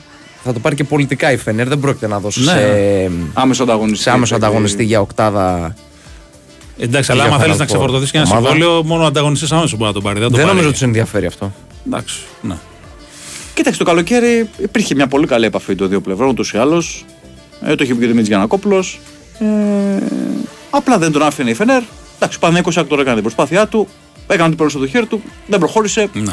Τώρα μέσα στη σεζόν μου φαίνεται, δεν ξέρω. Ε, είναι αυτό που λέω ο Παναγιώτης, θα, θα θέλει αυτό το παιδί τώρα να έρθει σε μια ομάδα η οποία, ε, στην οποία θα είναι. Δεν το λέω βάσει ποιότητας, έτσι. Πρέπει να του λέω ότι έχει πάρει Σλούκα, Βιλντόσα, Ναν, ε, Γκραντ. Να χαλάσει αυτή τη μαγιά για να ξαναπάει Ναι, πάνω να ναι. φτια- φτιάξει κάτι από την αρχή, να φτιάξει κάτι από την αρχή. Είναι λίγο. Καλά, ναι. Δε, κοίτα, αγωνιστικά δεν βγάζει νόημα. Απλά από την άποψη ότι είναι ένας Έλληνας, τους Έλληνες τους ψάχνουν το δίκανο και ότι αν τον πάρεις θα πεις ότι έχω να παίχτη για τρία χρόνια. Τον αν δεν μπορεί να το πεις. Ναι, δεν το συζητάμε. Δεν το συζητάμε. Έτσι. Ναι. Εντάξει, προφανώς και νομίζω ότι θα το συζητήσουν Θα οι το άνθρωποι του συζητήσουν, Παναθηναϊκού μεταξύ τους. προφανώς, προφανώς. Και με τον Αταμάν και, και η διοίκηση και όλα αυτά. Αλλά δεν ξέρω τι μπορεί να προκύψει. Ε, Την Πέμπτη τι θα κάνουν οι Παναθηναϊκοί, πώς τηλεοράσεις χρειάζονται; την Πέμπτη θα χρειαστούν. και οι Ολυμπιακοί, όλοι. Άστο. Και, και εμείς Έξι όλοι. μάτς ε, ελληνικών ομάδων στην ε, Ευρώπη, τέσσερα στο ποδόσφαιρο και δύο στον Πώς Ναι. το μπάσκετ. καταφέραν αυτό τώρα, για πες μας; Είναι και λίγο. Και τα έτσι, δύο Ευρωλίγκα στην Πέμπτη, ρε παιδιά. Βάλτε τα και τα δύο Πρέπει να Παρασκευή. αλλάξει λίγο και σε αυτά τα θέματα η Ευρωλίγκα για το καλό ας πούμε, της ε, διοργάνωσης. Να μπορούν έτσι να αλλάζουν. ε, τις Αν είναι ώρες. εκτός, είναι λίγο πιο ζώρικα τα πράγματα. Ναι, ναι. Γιατί είναι και τα δύο εκτός. Πάντως, μια σκέψη τώρα για τον κόσμο. Πραγματικά αυτό που έχει συμβεί στα τελευταία παιχνίδια στο ΑΚΑ ε, θυμίζει άλλες εποχές. Είναι τρομακτική η συμπαράσταση, με την καλή είναι το, το τρομακτική, μην παρεξηγηθώ. Ε, η συμπαράσταση των φιλάθλων του Παναναϊκού και προχθές νομίζω η κίνηση στο τέλος με τον ε, Σλούκα να καλεί τους συμπαίκτες του να πάνε στον κόσμο τα λέει όλα. Ε, δεν το έκαναν, ε, το έκαναν για να ευχαριστήσουν τον κόσμο βλέποντας ότι ε, σε, δεκα, σε δεύτερο παιχνίδι 16.000 κάπου εκεί είχε. Κάπου 15 με την ε, Virtus. Ναι. Ε, και είναι ένα ευχαριστώ νομίζω ήταν αυτό από, το, από τους παίκτες προς τον ε, κόσμο. Και το Α, Φάντσο να μαθαίνει όπως μαθαίναμε στο Πάτερ ημών παιδάκια. τα, τα, ναι, Ναι, τα ναι. συνθήματα. το χόρτο μαγικό. Στα ισπανικά βέβαια έτσι. Στα ισπανικά, ναι. ναι. Έχει μελετήσει σενάριο, ξέρει πλέον. Σπα, Σπάγκλης που έλεγε το, Σωστό. και η ταινία. Ισπαγγλικά, ναι. Ναι. Ε, απλά είναι αυτό το δέσιμο αυτό που υπήρχε τόσα χρόνια στην Παναγία έχει χαθεί λίγο το, τα τελευταία Το χρόνια. bond, εντάξει, ναι, λένε. ναι, ναι. Ξανα, Κοίτα, το ο, ο ξαναβρίσκω. κόσμος δεν, ε- δεν έλειψε από τον Παναθηναϊκό. Όχι, Στήριζε δεν πολλέ είναι ότι- προσπάθειες. Και στο το δέσιμο. Ναι, απλά τώρα ξέρεις, είναι η ομάδα σε άνοδο. Όλοι και υπάρχει μαζί ένα. ενθουσιασμός. Ναι, ναι, ναι. Αλλά ε, το ΑΚΑ είχε πολύ κόσμο για τα χάλια που είχε ο Παναθηναϊκός τα προηγούμενα Ναι, έτσι, χρόνια. έτσι, έτσι, έτσι. Δηλαδή, έχω. Sold out με, στα τέρμι Ε, Ολυμπιακού ναι, έκανε. εντάξει, Και όχι μόνο. Και σε παιχνίδια Ευρωλίγκας 10-15. Ναι, ναι, ναι. Δηλαδή, με την εικόνα της ομάδας που ήταν, ε, μην πω πώς ήταν, ήταν και λίγο Δεν παραφύσιο το αυτό το συζητάμε, δεν το πράγμα. συζητάμε. Ο κόσμος Δεν ήταν υπάρχει εκεί. παράπονο δηλαδή ο Παναθηναϊκός με Όχι, τον όχι. κόσμο του. Ακόμα και στα εκτός έδρας πήγαινε. Σου θυμίζω πέρσι στο Μόναχο νομίζω είχε καμιά χιλιάρα. Ναι. Κάτι τέτοιο. Ναι, ναι, ναι. Ωραία. Αυτά. Ωραία. Ευχαριστούμε Γιώργο. Έγινε, Γιώργο, Να καλά. είσαι καλά, να είσαι καλά. Since we came around, jealous cats round town, no, we hold it down. Life is a gamble, we scramble to live. If my life's the good life, then yours got. Λοιπόν, εδώ είμαστε. Άκουσα ένα γέλιο απ' έξω σαν του Τζόκερ, ήταν του Λιβάνιου. Ναι. Έτσι. Ε, ο Πετρίδη λέει: Έχει ωραία εκπομπή αμέσως μετά το κρατάει 25 λεπτά. Λέει: Γιατί, ε, ρε παιδιά, εντάξει, αν πούμε τώρα πάνω του Παναθανικού για να μπει να ανέβει ηχητικό κτλ. Ο Γιώργος θα πει και άλλα πράγματα μετά. Είναι ένα teaser. Δίνει ένα teaser. Ναι, σωστό. Teaser μεγάλο βέβαια, αλλά εντάξει, έτσι πρέπει. Πρέπει να έχουμε όσο χρόνο μπορούμε τους ρεπόρτερ. Λοιπόν, ε, ε, πολλοί λέτε εδώ πέρα για τον, για τον Γκάι και τα λοιπά. Ναι, εντάξει, καταλαβαίνουμε κι εμείς. Αλλά είπαμε, παιδιά, δεν, δεν γίνεται. Και τα λεπτά είναι συγκεκριμένα και η πόντι που μπορεί να βάλει μια ομάδα είναι συγκεκριμένη στην Ευρώπη. Υπάρχει ένα όριο, ας πούμε. 70, 75 με 100, 110. Οπότε καταλαβαίνετε. Λοιπόν, πάμε στον Τάσο Νικολογιάννη. Πάμε να ακούσουμε ρεπορτάζ ποδοσφαιρικού Παναθηναϊκού τώρα, εν ώψη και του αγώνα με τον Άρη απόψε στις 8.30, όπου θα έχει να αντιμετωπίσει και δύσκολες καιρικές συνθήκες είναι της άλλης ο, ο Παναθηναϊκός απέναντι στον ε, Άρη. Έλα, Τάσο, τι κάνεις; Καλώς τον. Γεια σας, καλημέρα. Ναι, καλησπέρα μάλλον. Ε, ναι, δύσκολες καιρικές συνθήκες το βράδυ μάλλον ε, κρύο, μόνο κρύο θα έχει. Μμμ. Αυτό Ω, πάλι λέει καλά. η προβλέψη. Ναι, θα έχει 4 βαθμούς. Δεν θα έχει δηλαδή βροχή. Αυτό τουλάχιστον λέει η πρόβλεψη. Τώρα τι θα γίνει δεν ξέρω. Οι προβλέψεις Ναι. πάντως λένε ότι θα έχει μόνο κρύο. Το πρωί είχε πολύ αέρα. Ε, θα πέσουν και οι άνεμοι λένε πιο μετά. Πέσουν. Μακάρι να, να είναι normal τις συνθήκες γιατί άμα έχει και φυσάει και πολύ, ξέρεις δεν μπορεί να γίνει και πολύ παιχνίδι. Ε, θυμάμαι ένα Άρης Παναθηναϊκός που είχε γίνει με τρομερό αέρα και που δεν μπορούσε να τα βολεύει τον τερματοφυλάκο να φτάσει στο κέντρο. Ναι, σωστό. Πριν από τρία χρόνια είχε γίνει αυτό. Όντως έχουμε λίγα τέτοια, ναι.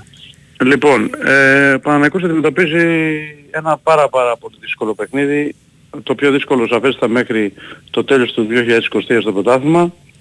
Ε, μια ομάδα η οποία είναι πληγωμένη και αυτό είναι χειρότερο.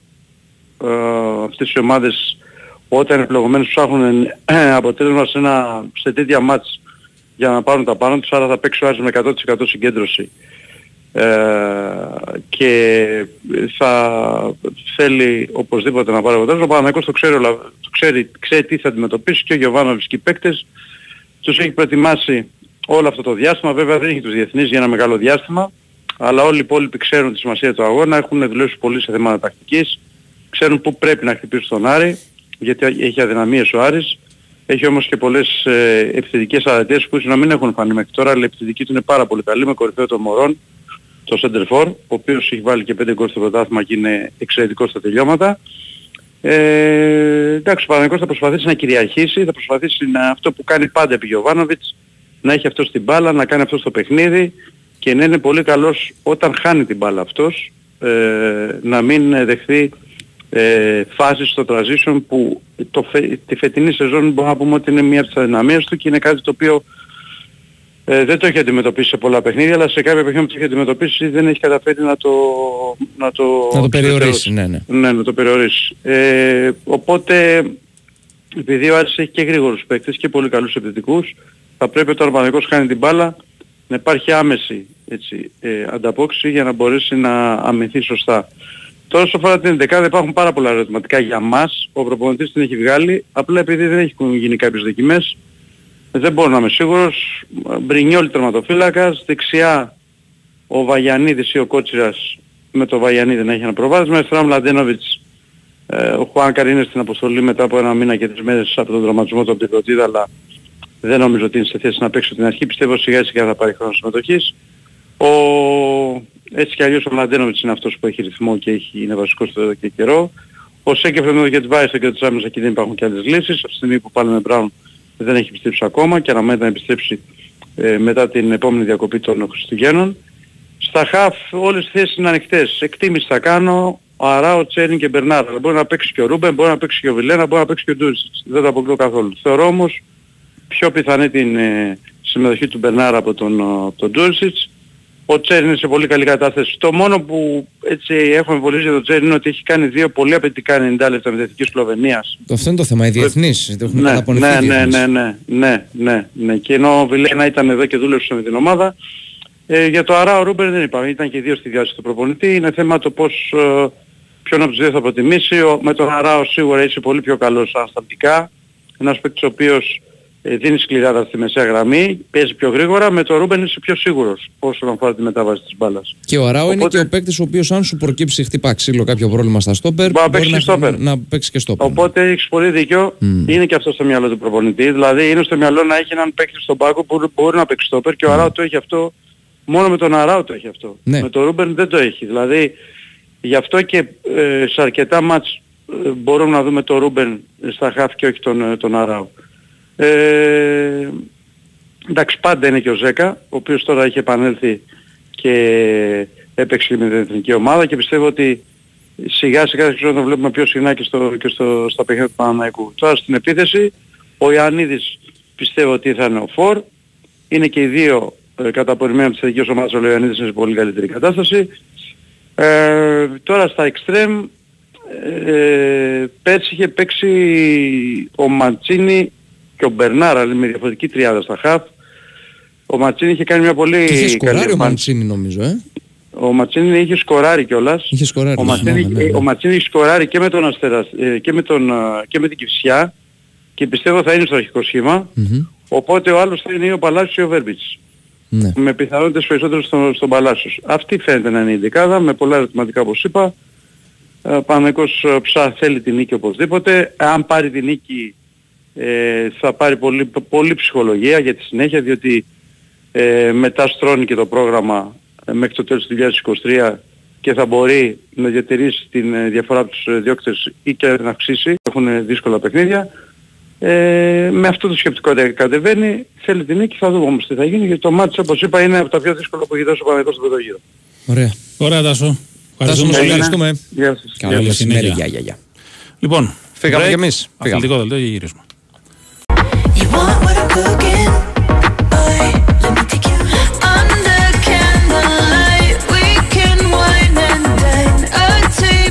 Επιστρέψαμε. Ναι. Εδώ εδώ είμαστε. The Winsport FM 94,6. Με Κυριάκο Σταυρόπουλο στον ήχο, Γιώργο Πετρίδη στην παραγωγή, τον ακούσατε νωρίτερα και στο ρεπορτάζ του Πασχετικού Παναθανικού, Παναγιώτης Κεφαλάς. Χρυσοτροπόλη.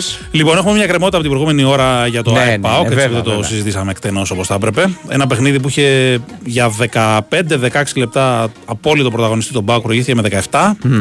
Και μετά ξύπνησε η ΑΕΚ, γιατί η αλήθεια είναι ότι στο πρώτο διάστημα ήταν εκτός ρυθμού τελείως. Και ειδικά στο δεύτερο μήχρονο, τρίτη περίοδος 28-8 επιμέρους. και γύρισε το παιχνίδι. Πάμε για τον Καμπεγγέλε, ο οποίος είχε 30 πόντους, 16 rebound, 3 assists, 3 κλεψίματα, 2 τάπες, συν 31 στο διαστημα που ήταν στο παρκέ και 48 στο ranking. Εντάξει, μιλάμε για απίστευτα. Αυτό μπορεί να είναι και ρεκόρ Basket League το 48 Ναι. ranking, δεν θυμάμαι άλλο. Ε, ναι, δεν ξέρω αν κανένα κοντός είχε κάνει κανένα μυθικό τίποτα. Ναι. Κανένα πενιντάρι τίποτα στο παρελθόν. Θα το, θα το δούμε. Ε, λοιπόν, ο Πάοκ εντάξει, προφανώς είχε και τις απουσίες και του Μπελιάουσκα και του. Ε, ε, και του και του και του Γκίλμορ. Γκίλμορ, Γκίλμορ. Σωστά, ναι. Ε, που δεν είχε ψηλούς ουσιαστικά. Έπαιζε ο Άλστον σχεδόν όλο το μάτς. Που είναι και κοντό πεντάρι, τεσσάρο πεντάρι τέλος πάντων. Ε, και δεν μπόρεσε να, να σταθεί. Άστοχος και ο Χάρισον πολύ, 0 στα 6 τρίποντα. Έχει 0 στα 12 στα τελευταία παιχνίδια. Ναι. Ε, εντάξει, ο Πάουκ έχει και τα, έχει και, είναι κουρασμένη η ομάδα, φαίνεται. Δηλαδή είναι και λίγο κοντό το rotation και δυσκολεύεται. Α πούμε, σκέψου για χθες είχε εκτός το Μάκλεμορ. Δηλαδή είναι ένα θέμα. αυτό. Έχεις πολύ Έχουμε τέλος. Νίκο Ζερβά. Ναι. Ω, τι λες τώρα. Λοιπόν, πάμε κατευθείαν Νίκο Ζερβά. Γυρίζουν οι παίχτε του Ολυμπιακού ένα-ένα και δραματίζονται οι δημοσιογράφοι. Έτσι. τι έγινε, Νικόλα; Εντάξει, εγώ πολύ καιρό ήμουν τραυματίας, αλλά το Ε, κρατάω. εντάξει, ναι, ναι. Έπαιζε με ενέσει και ο Νίκος. Έπαιζε με- Μπράβο, ναι, ναι. Τώρα που γύρισαν μπορώ να φύγω, καταλάβες. Πώς πάει καταρχάς, όλα εντάξει; Όλα καλά, όλα καλά. Ωραία. Πότε επιστρέφεις στη δράση εσύ, πότε λέει το ιατρικό τίμο Γκατζούλης εκεί. Θα εξαρτηθεί από την πορεία της αποθεραπείας, βέβαια. Εντάξει. Εί- Είχες σε καλό αντικαταστάτη Παναγιώτη και, και Βαλάσο το τελευταίο παιχνίδι. Εννοείται, εννοείται. Έτσι, γιατί έχουμε και Εντάξει, θα τον δύο δηλώνουμε- εντεκάδε που λένε, δύο πεντάδες. Θα το δηλώνουμε το δεκάδα τον Νίκο και απλά για, για ψυχολογικούς λόγους. Ναι. Σαν το Μακίσικ, ε. Ναι, ναι, σαν το Μακίσικ προχθές. Τι γίνεται, ρε παιδιά; Καλά, εσύ πώς είσαι; καλά, καλά. Αυτό Καμπεγγέλε πώς το τζίπησε ο Βλάθα, ρε παιδιά; Ε, δεν είναι μόνο πλάθα, το έλεγα και πριν. Έχω, έχει βάλει χεράκι και ο Χίνας και ο Μαυροειδής στον εντοπισμό Ε, μπράβο, και εντάξει, προφανώς πραγματικά, και την τελευταία έγκριση την έχει πάντα ο προπονητής, έτσι δεν το συζητάμε. Οι ομάδες που έψαχναν σέντερ στην Ευρωλίγα, δηλαδή τι... Ναι, έλατε. βρήκαν καλύτερους. έλατε. Οκ. Μην λες τέτοια πράγματα γιατί βλέπω να μην βγάζει τη χρονιά στην ΑΕΚ. Αλλά βέβαια Αν- δεν έχει buyout από ό,τι ξέρω. Α, δεν Όποιος έχει θέλει, buyout, ε, τι, όποιος θέλει πληρώσει και αν τα βρούνε. ναι, αλλά Νομίζω εντάξει. ότι η ΑΕΚ έχει μια ευκαιρία να πάρει το, το ευρωπαϊκό πάλι. Έτσι όπως τη βλέπω. Έχει ανταγωνισμό ισχυρό, αλλά μπορεί να, να φτάσει στο Final Four για να κάνει Πάσχα στο. όπου γίνει τέλος πάντων, γιατί ακόμα δεν ξέρουμε. Πέφτει Πολύ στο πλήρες. Πάσχα το, το Ορθόδοξο να πούμε. Έτσι, Πολύ το... πλήρες ρόστερ και πολύ όμορφο στο μάτι. Μμμ. Τέλος πάντων, εντάξει. Πάμε στα δικά σας, Να πάμε λέμε στα και για δικά τους σας. υπόλοιπους. γιατί δεν Εννοείται, υπάρχει μόνο εννοείται, Ολυμπιακός, εννοείται, Παναθηναϊκός. Μα είναι Εννοείται. πάρα πολύ καλό για το πρωτάθλημά μας αυτό. Δεν το συζητάμε καν. Εμείς Ε, και προμηθείας, χαιρόμαστε να βεβαίως. κάνουμε. Ακριβώς χαιρόμαστε να κάνουμε τέτοιες Και ο Άρης και ο Πα- Δηλαδή έχουμε 5-6 ομάδες από κάτω. Δηλαδή, αν δεις, επειδή η οκτάδα, η εφτάδα μάλλον, θα βγάλει Final Eight κυπέλου, γιατί θα μπει και ο νικητής του UNICEF Trophy, δεν είναι ακόμα ξεκάθαρη. Δηλαδή, ούτε η ΑΕΚ είναι άνετη, ούτε ο ΠΑΟΚ, ούτε ο Άρης, μόνο ο Προμηθέας είναι σχετικά άνετος, ας πούμε, για την, Ναι, ναι, για την σωστό. ώρα εκεί. Κάνα Ναι. ξέχωρα από τον Ολυμπιακό και τον Παναθηναϊκό. Σωστό. Περιστέρι Μπιουίν, Ολυμπιακός Περιστέρι Μπιουίν, μάλλον, έτσι. Ναι, αύριο. Αύριο, αυτό και το- ξανά ο Σπανούλης στο σεφ. Ναι. Εντάξει, πλέον έχει γίνει πολλές φορές. Ε, θα γίνει και τον Ιούλιο. Θα βλέπει και τη φανέλα του στο... στην οροφή, ναι, και τον Ιούλιο. Πολύ ωραίο το σκηνικό. Κάτι που νομίζω θα βοηθήσει και το σεφ αυτό, έτσι. Δηλαδή, στην κατάσταση που είναι ακόμα τώρα παρά τις, ε, καλ- τους καλοπισμούς που έχουν γίνει, νομίζω ότι χρειάζεται και άλλα πράγματα για να κάνουμε προολυμπιακό παιδιά, έτσι, ειδικά τον Ιούλιο, πολύ ζέστη. Ναι, ναι, όχι. Έχουν, επειδή και η FIBA το έχει τσεκάρει, θα, θα γίνουν όλα κανονικά όπως πρέπει. Ωραία, ωραία. Εντάξει, ο Ολυμπιακός προέρχεται από μια ίσως την πιο πιστική του νίκη νομίζω, ε, την πιο πλήρη εμφάνισή του και στις δύο πλευρές του παρκέ.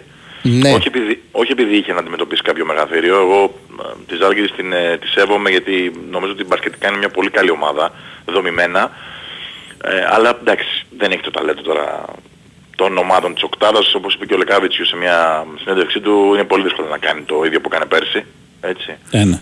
Αλλά ο Ολυμπιακός νομίζω ότι ε, έχοντας πλέον ε, συν έναν και όπως είπατε τον δεύτερο για ψυχολογικούς λόγους το δεκάδα αλλά και γενικότερα έχοντας κάνει όλοι οι προπονήσεις μαζί ε, με τη σταθερά του Κάναν και του Πίτερς που θυμίζω ξανά έτσι για μια ακόμη φορά ότι τέτοια εποχή κάποιοι ζητάγανε να αποδεσμευτούν ε, και δεν είχαν εμπιστοσύνη.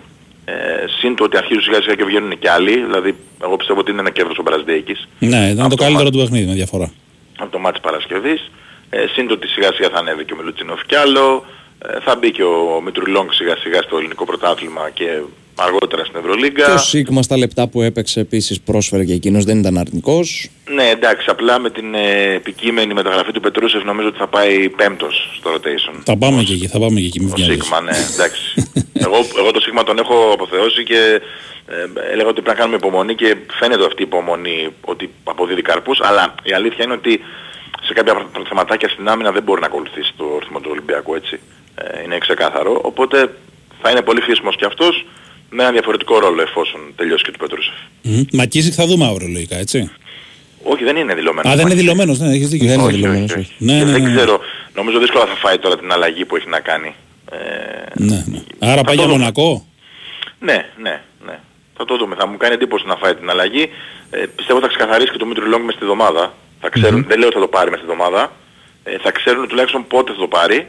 Οπότε μ, κάπως έτσι θα κοιτάξουν να γίνουν οι άλλες Το θέμα του αλλαγές. Μήτρου Λόγκ είναι γραφειοκρατικό έτσι, δηλαδή Μια έχουν συνέντευξη, κατατεθεί ναι, όλα όντως. τα... Ναι, ναι. Μια που συνέντευξη τελει- είναι τελειώνει τυπική. πολύ πιο εύκολα επειδή είναι εδώ στην Ελλάδα πλέον. Ναι, ναι. Έτσι. Ο αδερφός του Πολύ το έχει πιο- πάρει να πούμε επειδή πέρασε αυτή τη συνέντευξη επειδή ήταν εδώ. Ο Μητρουλόν Ναι. πρέπει να Ε, θα του προγραμματίσει δώσει να τα την περάσει θέματα. τώρα. ναι. Ακριβώς.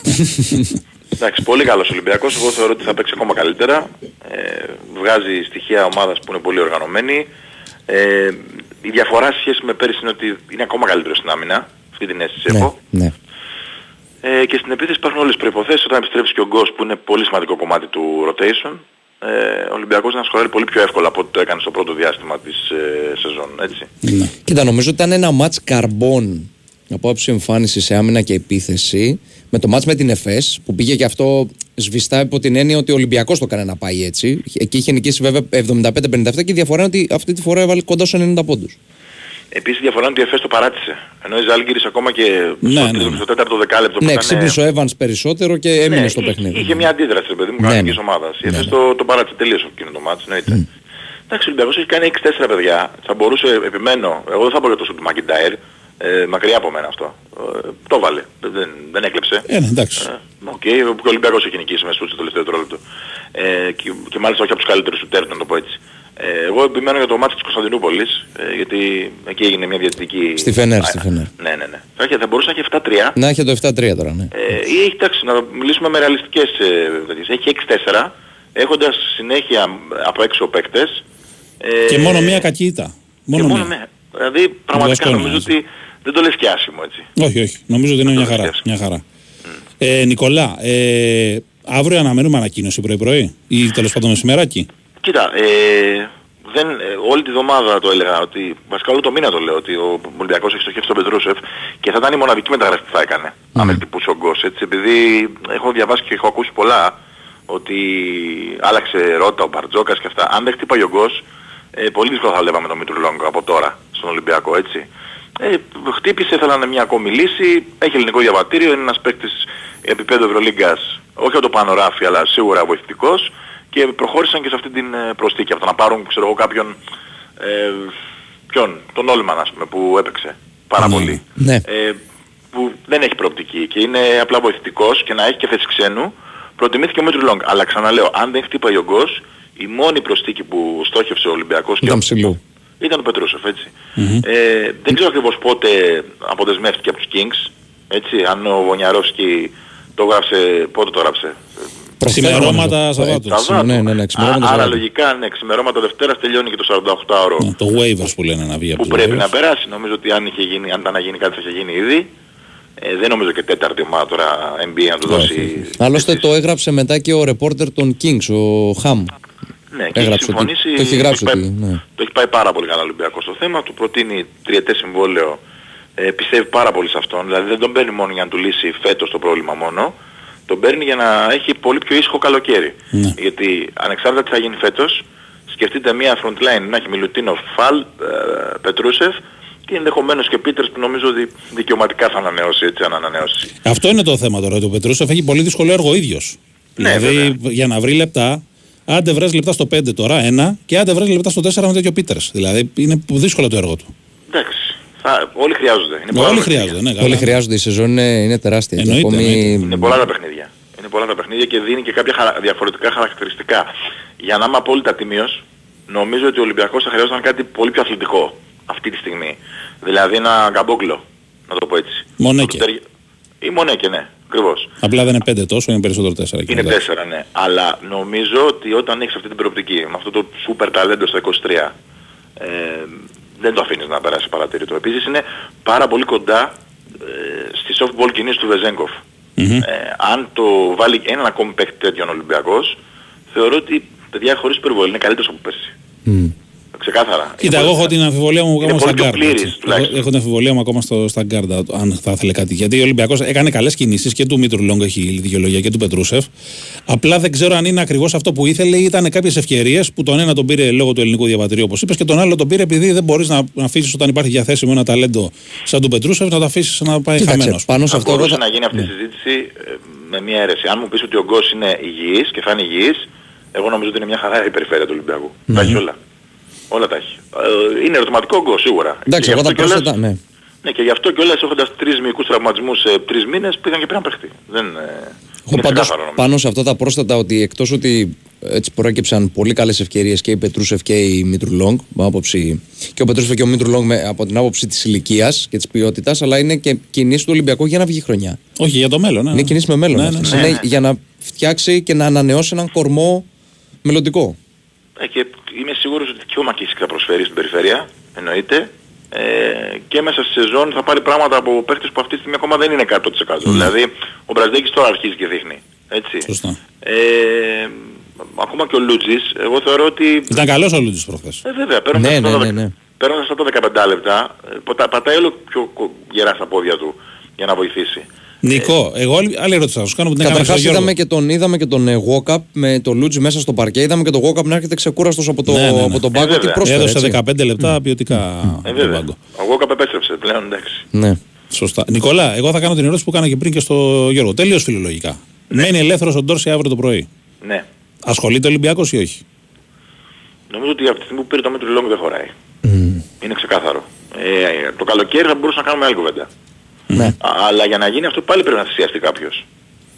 Και Δηλαδή, τέτοιο μετά πώς- Κάναν που έχει μέχρι στιγμής δεν νομίζω. Ναι, πώς θα παίζει. Ε, α- αν ο Κάναν ας πούμε απο, αποφασιστεί το καλοκαίρι να αποδεσμευτεί λόγω ηλικίας για παράδειγμα, αν και δεν έχουν πάρει τα χρόνια, εντάξει, οκ. Είναι όμως στα 34. Το καλοκαίρι θα είναι στα 34. Ε, να σου πω ναι, αλλά αυτή τη στιγμή, ε, έχοντας και το Μήτρου Λόγκ, ε, κάποιος, μετά, ε, εδώ τώρα μιλάμε για το 12 του Ολυμπιακού με την απόκτηση του Πετρούσεφ, κατά 99% θα μένει εκτός ο Λούτζης στην Ευρωλίγα. Ναι, ναι, ναι. Μετά άμα πάρεις τον Τόρση ποιο να βγει; Ο Κοίτα, Φιλαδιακής. ε, δεν το λέω ότι έχουν και ένα και ο, Παλαι- και ο Παναθηναϊκός και ο Ολυμπιακός. Μια χαρά είναι τώρα στην περιφέρεια αυτή τη στιγμή.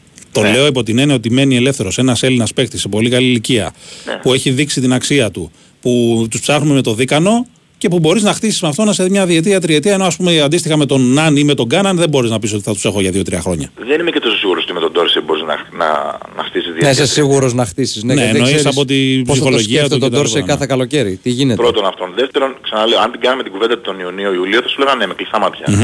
Αλλά τώρα αυτή τη στιγμή νομίζω ότι του Ολυμπιακού θα του διαταράξει πάρα πολύ τις ισορροπίες. Και ποσοτικά, δηλαδή κάποιος θα πρέπει να θυσιαστεί εκ των ΜακΚίσικ Λαρεντζάκη να μένει εκτός στη, δο- ε, από τη δωδεκάδα. Στην Ευρωλίγκα μιλάω, όχι στην Ελλάδα. Ναι, ναι, ναι. Ε, και θα πρέπει να αναπροσαρμόσει εντελώς τις κατοχές, τους ρόλους, ε, γιατί είναι ένας παίκτης ο οποίος θέλει μίνιμουμ 20 λεπτά, οκ, ε, και- και 7-8 σουτ. Ε, ναι. Έτσι δεν είναι. Προφανώς, Τουλάχιστον, ναι. προφανώς. Νομίζω ότι δεν χωράει, έτσι. Τώρα είναι εν δέλεαρ σίγουρα και η ποιότητά του και το ελληνικό διαβατήριο, αλλά θεωρώ ότι πολύ δύσκολα σε ό,τι αφορά τον Ολυμπιακό θα δούμε κάτι αυτή τη στιγμή. Αν δεν είχε πάρει το Μήτρου-Λονγκ, είναι μια άλλη κουβέντα. ναι. Είναι μια άλλη κουβέντα. Ωραία. Λοιπόν, ε, Νικόλα, νομίζω καλυφθήκαμε. Αυτά, Περαστικά. εισιτήρια, Ναι. εισιτήρια βγήκαν πάλι. Ναι, για το Δεκέμβρη, Δεκέμβριο. Γενάρη. ε. Ναι, Περιστέρι που είναι αύριο, οκ, πονηρά όλα αυτά τα ματς, αλλά νομίζω ότι πλέον ο Ολυμπιακός είναι σε πολύ καλή κατάσταση ε, και πλήρης. Και Μονακό την Πέμπτη σε ένα πρώτο crash test νομίζω, έτσι. Αρκετά σημαντικό παιχνίδι. Δεύτερο θα λέγαμε, γιατί έχει για τη Φενέρα. Ναι, σωστά. Και με τους φίλους του Ολυμπιακού, όπως και αυτοί του Παναθηναϊκού, να χρειάζεται να λιθορίσουν λιγάκι. Έτσι. Τι είναι αυτό το πράγμα, ίδια ώρα, ε; ίδια ώρα, ίδια μέρα. Πώς τα Δεν τα κάνανε καταφέρνουν. ανάποδα τουλάχιστον. Ε, να μα παίξει έλατε. το Βάλε μπάσκετ δηλαδή του Παρασκευή. Ολυμπιακού. Τέλος πάντων. Εντάξει, Ευχαριστούμε, να παίξει Νικόλα. tablet full. Έλατε, ναι. Καλή συνέχεια, Καλή παιδιά. συνέχεια Νίκο, για γεια, σένα. γεια. Που Πάμε σε ένα μικρό break για ένα τρελεράκι και γυρίζουμε. Η Winsport FM 94,6. Μάθε τι παίζει με την Big Win. Και σήμερα η Big Win σε βάζει στα γήπεδα της Ελλάδας και σου κάνει πάσα στους σημαντικότερους αγώνες της ημέρας. Η 12η αγωνιστική του πρωταθλήματος έρχεται στον Big Win Sport FM με το μεγάλο μάτς Άρης Παναθηναϊκός και κρίσιμους αγώνες που υπόσχονται έντονες συγκινήσεις.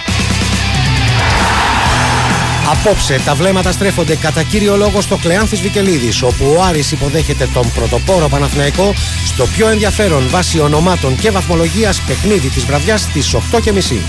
Προηγείται χρονικά στις 5 η δοκιμασία της ΑΕΚ στην έδρα του πάντοτε επικίνδυνου Παζιάννηνα. Το πρόγραμμα ανοίγει στις 4 με την αναμέτρηση Κηφισιά Αστέρας Τρίπολης ενώ στις 7.30 παίζουν Λαμία Ατρόμητος. Μετά το σφύριγμα της λήξης, η δράση επιστρέφει στο στούντιο για τον απόϊχο της αγωνιστικής, ρεπορτάζ, σχόλια και ανοιχτά μικρόφωνα για τους ακροατές.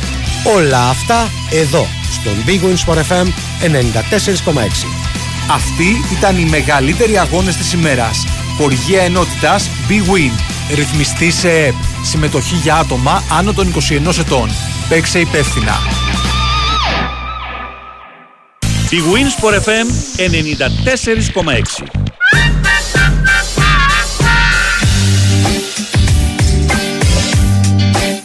Λοιπόν, α, καλά, ο Κυριάκος έχει κάνει look τώρα. Κοιτά. Κουκούλα και από πάνω τα ακουστικά. Ναι. Μιλάμε straight out of Compton που λέγει η ταινία. Λοιπόν, Λοιπόν. Ε, σε περίπου 5-6 λεπτά ξεκινάει το μάτς της Ρεάλ με την Ανδώρα. Μάλιστα. Θέλει να επιστρέψει στις νίκες η Ρεάλ. Θέλει να επιστρέψει στην νίκη. Τι στο- λέγαμε την στο περασμένη πρω- Κυριακή στο τέτοια πρωτα- ώρα; Ναι, έλατε, στο πρωτάθλημα η Ρεάλ. 19-0 η Ρεάλ, δεν χάνει πουθενά. Ε, έχει. Φαπ, έρχεται μετά η Μάλαγα και χάνει.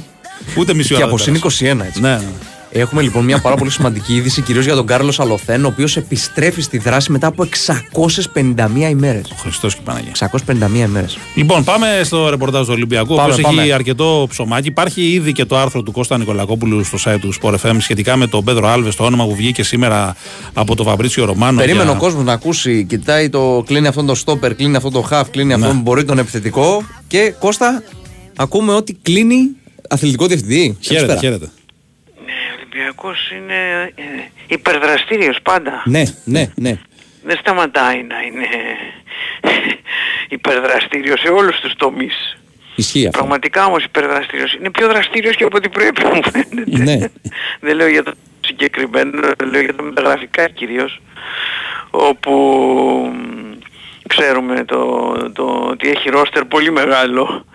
Τέλος πάντων η ουσία είναι ότι ε, ο Ολυμπιακός ε, βρίσκεται μπροστά σε κάποιες αποφάσεις για το οργανόγραμμά του, είναι σαφές.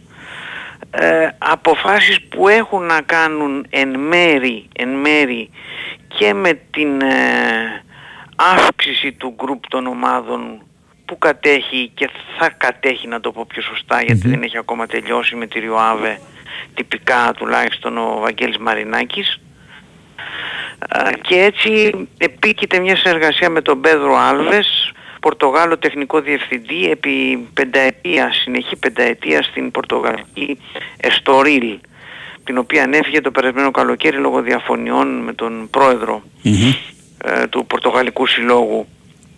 Είναι μια κίνηση η οποία αν μπορούμε να τη μεταφράσω, αν μπορώ να τη μεταφράσω σωστά, έχει να κάνει και με κάποια θέματα προσωπικής φύσεως που έχει ο Αντώνιο Κορδόν που είναι τεχνικός διευθυντής από το καλοκαίρι, από τον περασμένο Ιούνιο στον Ολυμπιακό. Ο οποίος Κώστα έχει υπογράψει τριετέ, αν θυμάμαι καλά, ο Κορδόν. Στον Ολυμπιακό. Όχι, Α. δεν έχει υπογράψει τριετές, αλλά δεν έχει να κάνει με θέμα α, συμβολέου. μμμ. Έχει να κάνει με το ότι κάποια προσωπικά προβλήματα τον υποχρεώνουν εδώ και σχεδόν δύο μήνες να είναι πάρα πολύ τακτικά στην Ισπανία και για αρκετό χρονικό διάστημα. Γι' αυτό και τον βλέπουμε να μην είναι, για παράδειγμα, στα παιχνίδια του Ολυμπιακού σε όλα κλπ. Ναι. Αυτό του δυσκολεύει τη δουλειά του Κορδόν σε ό,τι αφορά ε, το, το να βρίσκεται πάντα κάποιος στο ρέντι τεχνικός διευθυντής που λέμε. Ε, οπότε έρχεται να καλύψει εδώ αυτή ακριβώς την ε, εδώ και εβδομάδες ας πούμε έτσι ε, απουσία εν πολλής να το πω έτσι ο Πέδρο Άλβες ε, που ο οποίος ε, είναι ένας ε, ποδοσφαιράνθρωπος που έχει εκτίμηση στην Πορτογαλία και νομίζω ότι ε, αυτό θα τα πω λίγο με την αίσθηση την οποία έχω γιατί δεν μπορεί να είναι όλα πληροφορίες από τη στιγμή που ο Ολυμπιακός δεν έχει ακόμα βγει να πει το α και το β γιατί προφανέστατα ε, θα βγει και θα το κάνει σύντομα αλλά ακόμα δεν τα έχουν ολοκληρωμένα ίσως ε, όλα. Ε, από ό,τι αντιλαμβάνομαι ο Αντώνιο Κορδόν με τον οποίο θέλει να εξακολουθήσει να συνεργάζεται ο Ολυμπιακός θα αναλάβει ένα πιο συντονιστικό ρόλο και στις τρεις ομάδες Ολυμπιακό Νότι Χαμρίο Άβε ε, και θα είναι στον Ολυμπιακό σε καθημερινή βάση να τρέχει τη δουλειά. Ο Πέδρο Άλβες προσέξτε με τον στενό συνεργάτη του Κορδόν τον Χουάν Ιγνάθιο Ναβάρο που είναι το δεξί του χέρι Ναι. και είναι αυτός ο οποίος είναι ε, καθημερινά στο ρέντι όταν έλειπε και όταν λείπει γενικά ο Κορδόν λόγω των δικών του θεμάτων στην Ισπανία. Καταλάβατε; Ναι, ναι, ναι. ναι, ναι, ναι. Αυτό βλέπω, αυτό το σκηνικό βλέπω να έχει ο Ολυμπιακός έναν τεχνικό διευθυντή που να είναι απολύτως αφοσιωμένος εδώ Ο και είναι ο σε, συ- Πορτογάλος. σε συνεργασία όμως με τον Κορδόν γι' αυτό και εξού και η παραμονή του Γναβάρο, του Ισπανού δηλαδή ε, άμεσου συνεργάτη του Κορδόν ο οποίος αυτό το ρόλο της γενικής επιστασίας σε τρεις συλλόγους για την ακρίβεια σε τέσσερις συλλόγους τον είχε πριν λίγα χρόνια όπου ήταν τεχνικός διευθυντής στη Γρανάδα, στην Τοντέλα, στην Πάρμα και σε μια Κινέζικη, τη Λιφάν. Ναι. Το έχει ξανακάνει δηλαδή αυτό. Αυτό μπορώ να σας πω με την εξτρά πληροφορία που έρχεται από την Πορτογαλία ότι η συμφωνία του Ολυμπιακού με τον Πέδρο Άλβες θα είναι για δυόμιση χρόνια, με συμβόλαιο δυόμιση ετών. Ναι. Αφού αρέσουν τα συμβόλαια στον πάνω, Ναι, ως το 26 δηλαδή. ναι, ναι, ναι, ναι. Αυτή, αυτά μπορώ να σας πω αυτή τη στιγμή σε συνδυασμό πληροφοριών και αίσθησης. Μάλιστα. Η οποία όμως έρχεται από διάφορα πράγματα τα οποία νομίζω ότι είναι τα πιο πιθανά να δούμε. Ε, Ναι. ε, θέλει ο Ολυμπιακός ε, δηλαδή να, να ενισχυθεί στο κομμάτι αυτό ε, με έναν άνθρωπο ο οποίος διψάει, ένα 40χρονο ε, και ο οποίος όμως θα είναι σε συνεργασία με τον Γκορδόν που ξέρουμε όλοι ότι ε, ο Ολυμπιακός έκανε μια επένδυση πάνω του το, Ε, βέβαια, το σαφώς. καλοκαίρι. Και γι' αυτό κάνει και τόσες μεταγραφές. Ναι, αυτός έκανε σε συνεργασία με τους ανθρώπους της διοίκησης βέβαια ε, τις μεταγραφές του καλοκαιριού. Και για να ξανανοίξει ενδεχομένως και παρτίδες πάλι με την Πορτογαλική αγορά. Γιατί με τον Κορδόν είδαμε περισσότερο Λατινική Αμερική και Ισπανία, ε, νομίζω. Ναι, και δεν είμαι βέβαιος ότι δεν θα συνεχιστεί Ναι. η τέτοια με την Ισπανική, Συν με τη την Λατινόφωνη, Πορτογαλική. Ναι. με την, Ισ- με την Ισπανόφωνη αγορά. Μμμ. Δεν νομίζω ότι ο Ολυμπιακός θα κόψει. Όχι, όχι. Αλλά με την Πορτογαλία έχει πάντα ο Ολυμπιακός, μην Μμ. ξεχνάμε, παραδοσιακά Βέβαια. επί Μαρινάκη, ε, πώς το λένε, δράση. Προπονητές, παίκτες. Προπονητές παίχτες, ο Ποντένσε μόλις Ποντένσε, επέστρεψε. βέβαια. Ο Ποντένσε δεν επέστρεψε Βέβαια, τώρα βέβαια. πριν δύο μήνες. Σωστά, σωστά. Ο Καρβάλιο είναι στην ομάδα. Ε, Μμ. Πορτογάλος κι αυτός. Αυτά θα έβλεπα σε αυτή τη φάση. Μέσα στην εβδομάδα ενδεχομένως ε, να έχουμε και ανακοινώσεις. Μμμ. Ε, ερώτηση εν ώψη και Φράιμπουργκ. Με την άμυνα τι γίνεται, Ποιος θα αγωνιστεί, θα δούμε κανέναν Ιμπόρα; Με την άμυνα λογικά περιμένουμε Ρέτσο Ντόι. Ρέτσο Ντόι. Ρέτσο Ντόι, έτσι. Ναι, λογικά περιμένουμε Ρέτσο Ντόι. Φρέιρε και Από Πορόσο εκεί είναι και έτοιμοι, πέρα, ε. όχι, όχι, ο Φρέιρε και ο Πορόζο έχουν ακόμα... Έχουν δρόμο, ναι. Ο Μπιανκόν δεν έχει δικαίωμα. Δεν είναι δικαι- δηλωμένος. Ο, ο Ιμπόρα βέβαια η χθεσινή, ή μάλλον η, η δοκιμή που έκανε ε, με τον Ιμπόρα και χθες αλλά και στις προπονήσεις περασμένης εβδομάδας Μμμ. ε, σίγουρα μας δείχνει κάποια πράγματα. Ναι. Μπορεί δηλαδή να τον σκέφτεται ως εναλλακτική λύση, σου λέει δεν μπορεί να έχω μόνο δύο στόπερ, χτυπάω Ναι, ξύλο κάτι σωστό. γίνεται, τι θα, Ναι, όντως. ποιο θα βάλω ας πούμε. Οπότε ένα είναι αυτό, το δεύτερο είναι μήπως ε, σκέφτεται και κάτι παραπάνω, δηλαδή για ενδεκάδα το οποίο δεν μας φαίνεται αυτή τη στιγμή τόσο πιθανό, αλλά δεν μπορούμε και να το αποκλείσουμε. Σωστό. Δεν μπορούμε να το αποκλείσουμε. Το Ρέτσο Σντό δηλαδή το οποίο Είναι θα έμπορος, επανέλθει. Ναι. είναι έμπειρος παίχτης ο Ιμπόρα και γενικότερα και στα ευρωπαϊκά μάτς. Ε, ας το έχουμε και αυτό στο μυαλό μας. Πάντως το πρώτο πράγμα που φαντάζει είναι καταρχάς ο Ρέτσος δεν υπάρχει περίπτωση να παίξει εννοείται, είναι Ναι. ο πιο φορμαρισμένος παίχτης. Και ξεκούραστος κιόλας. Πιο ε. φορμαρισμένος αμυντικός, να το πω πιο σωστά, γιατί υπάρχει ο Φορτούνης. Σωστό. Ε, και ο Ντόι είναι ένας ε, ε, center back που έχει παιχνίδια στον Ολυμπιακό, έχει παίξει με το Ρέτσο επίσης πολλές φορές. Ευρωπαϊκά το Ρέτσο Σντό ήταν στην Τόπολα. Αν θυμάμαι καλά έτσι. Φετός. Ναι. Ναι, και ήταν πάνω απ' όλα και στη Βρα- Φράιμπουργκ πέρσι. Βέβαια. Σωστό. Ναι, ναι. Το 1-1.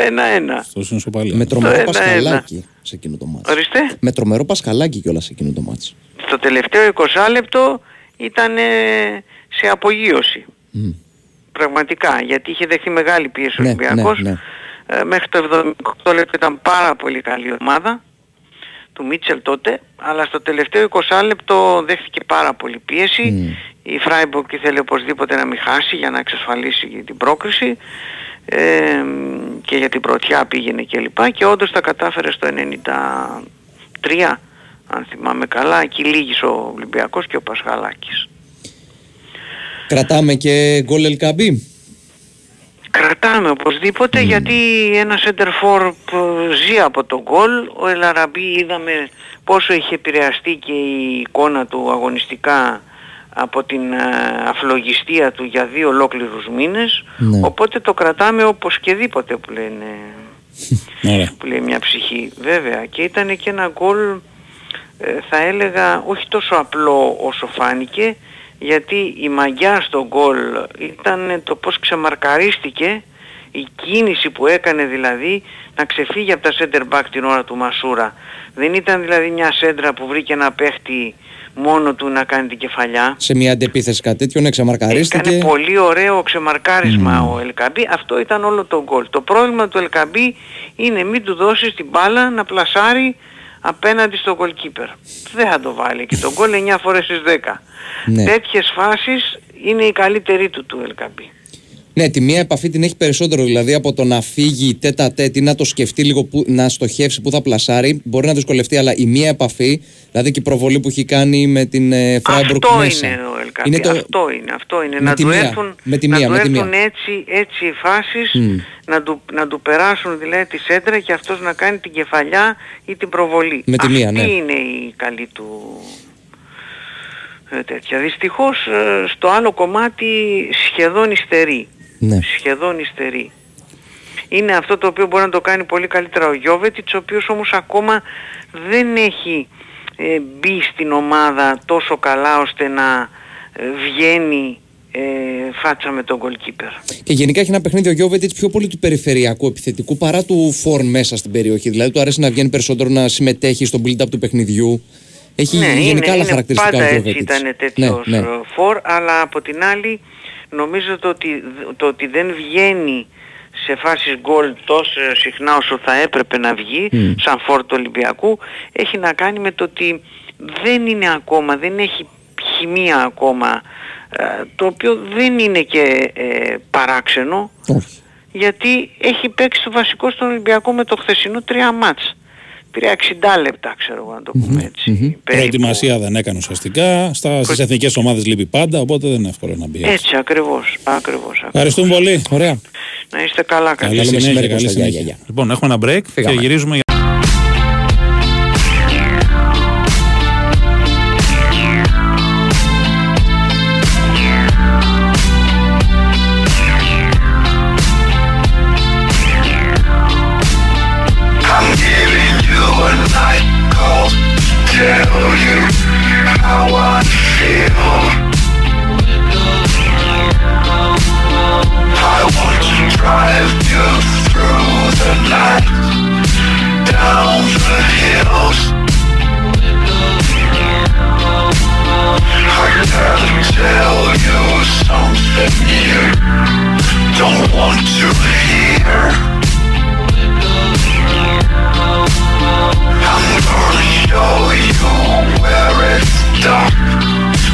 no fear.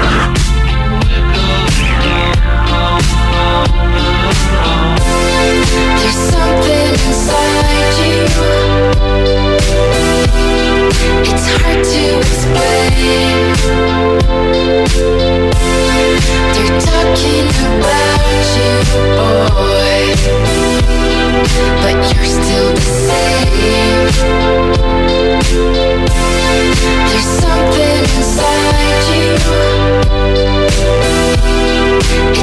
Εδώ είμαστε, επιστρέψαμε. Και είχε ε, Ναι. ψηφοφορία στην ε, Λετωνική Ομοσπονδία Μπάσκετ. Ο Όπα, ναι. παίκτης της χρονιάς, ο Άρτους Ζάγκαρς. Ω, πάρεσαι. Ο, ο παίκτης, ο οποίος έκανε το τεράστιο step up προφανώς με την εθνική ομάδα το καλοκαίρι, τον θαυμάσαμε Που παθιαστώ μετά. στον παγκόσμιο κύπελο, αλλά δυστυχώς παίζοντας με τη Wolves ως δανεικός από τη Φενέρμπαχτσε πέστη το, ε, τη ρήξη του χιαστού, οπότε θα χάσει όλη τη σεζόν. Κορυφαίος προπονητής στη Λετωνία, ποιος άλλος, από τον Λούκα Μπάνκι. Ε, καλά, εντάξει. Σαφέστατα.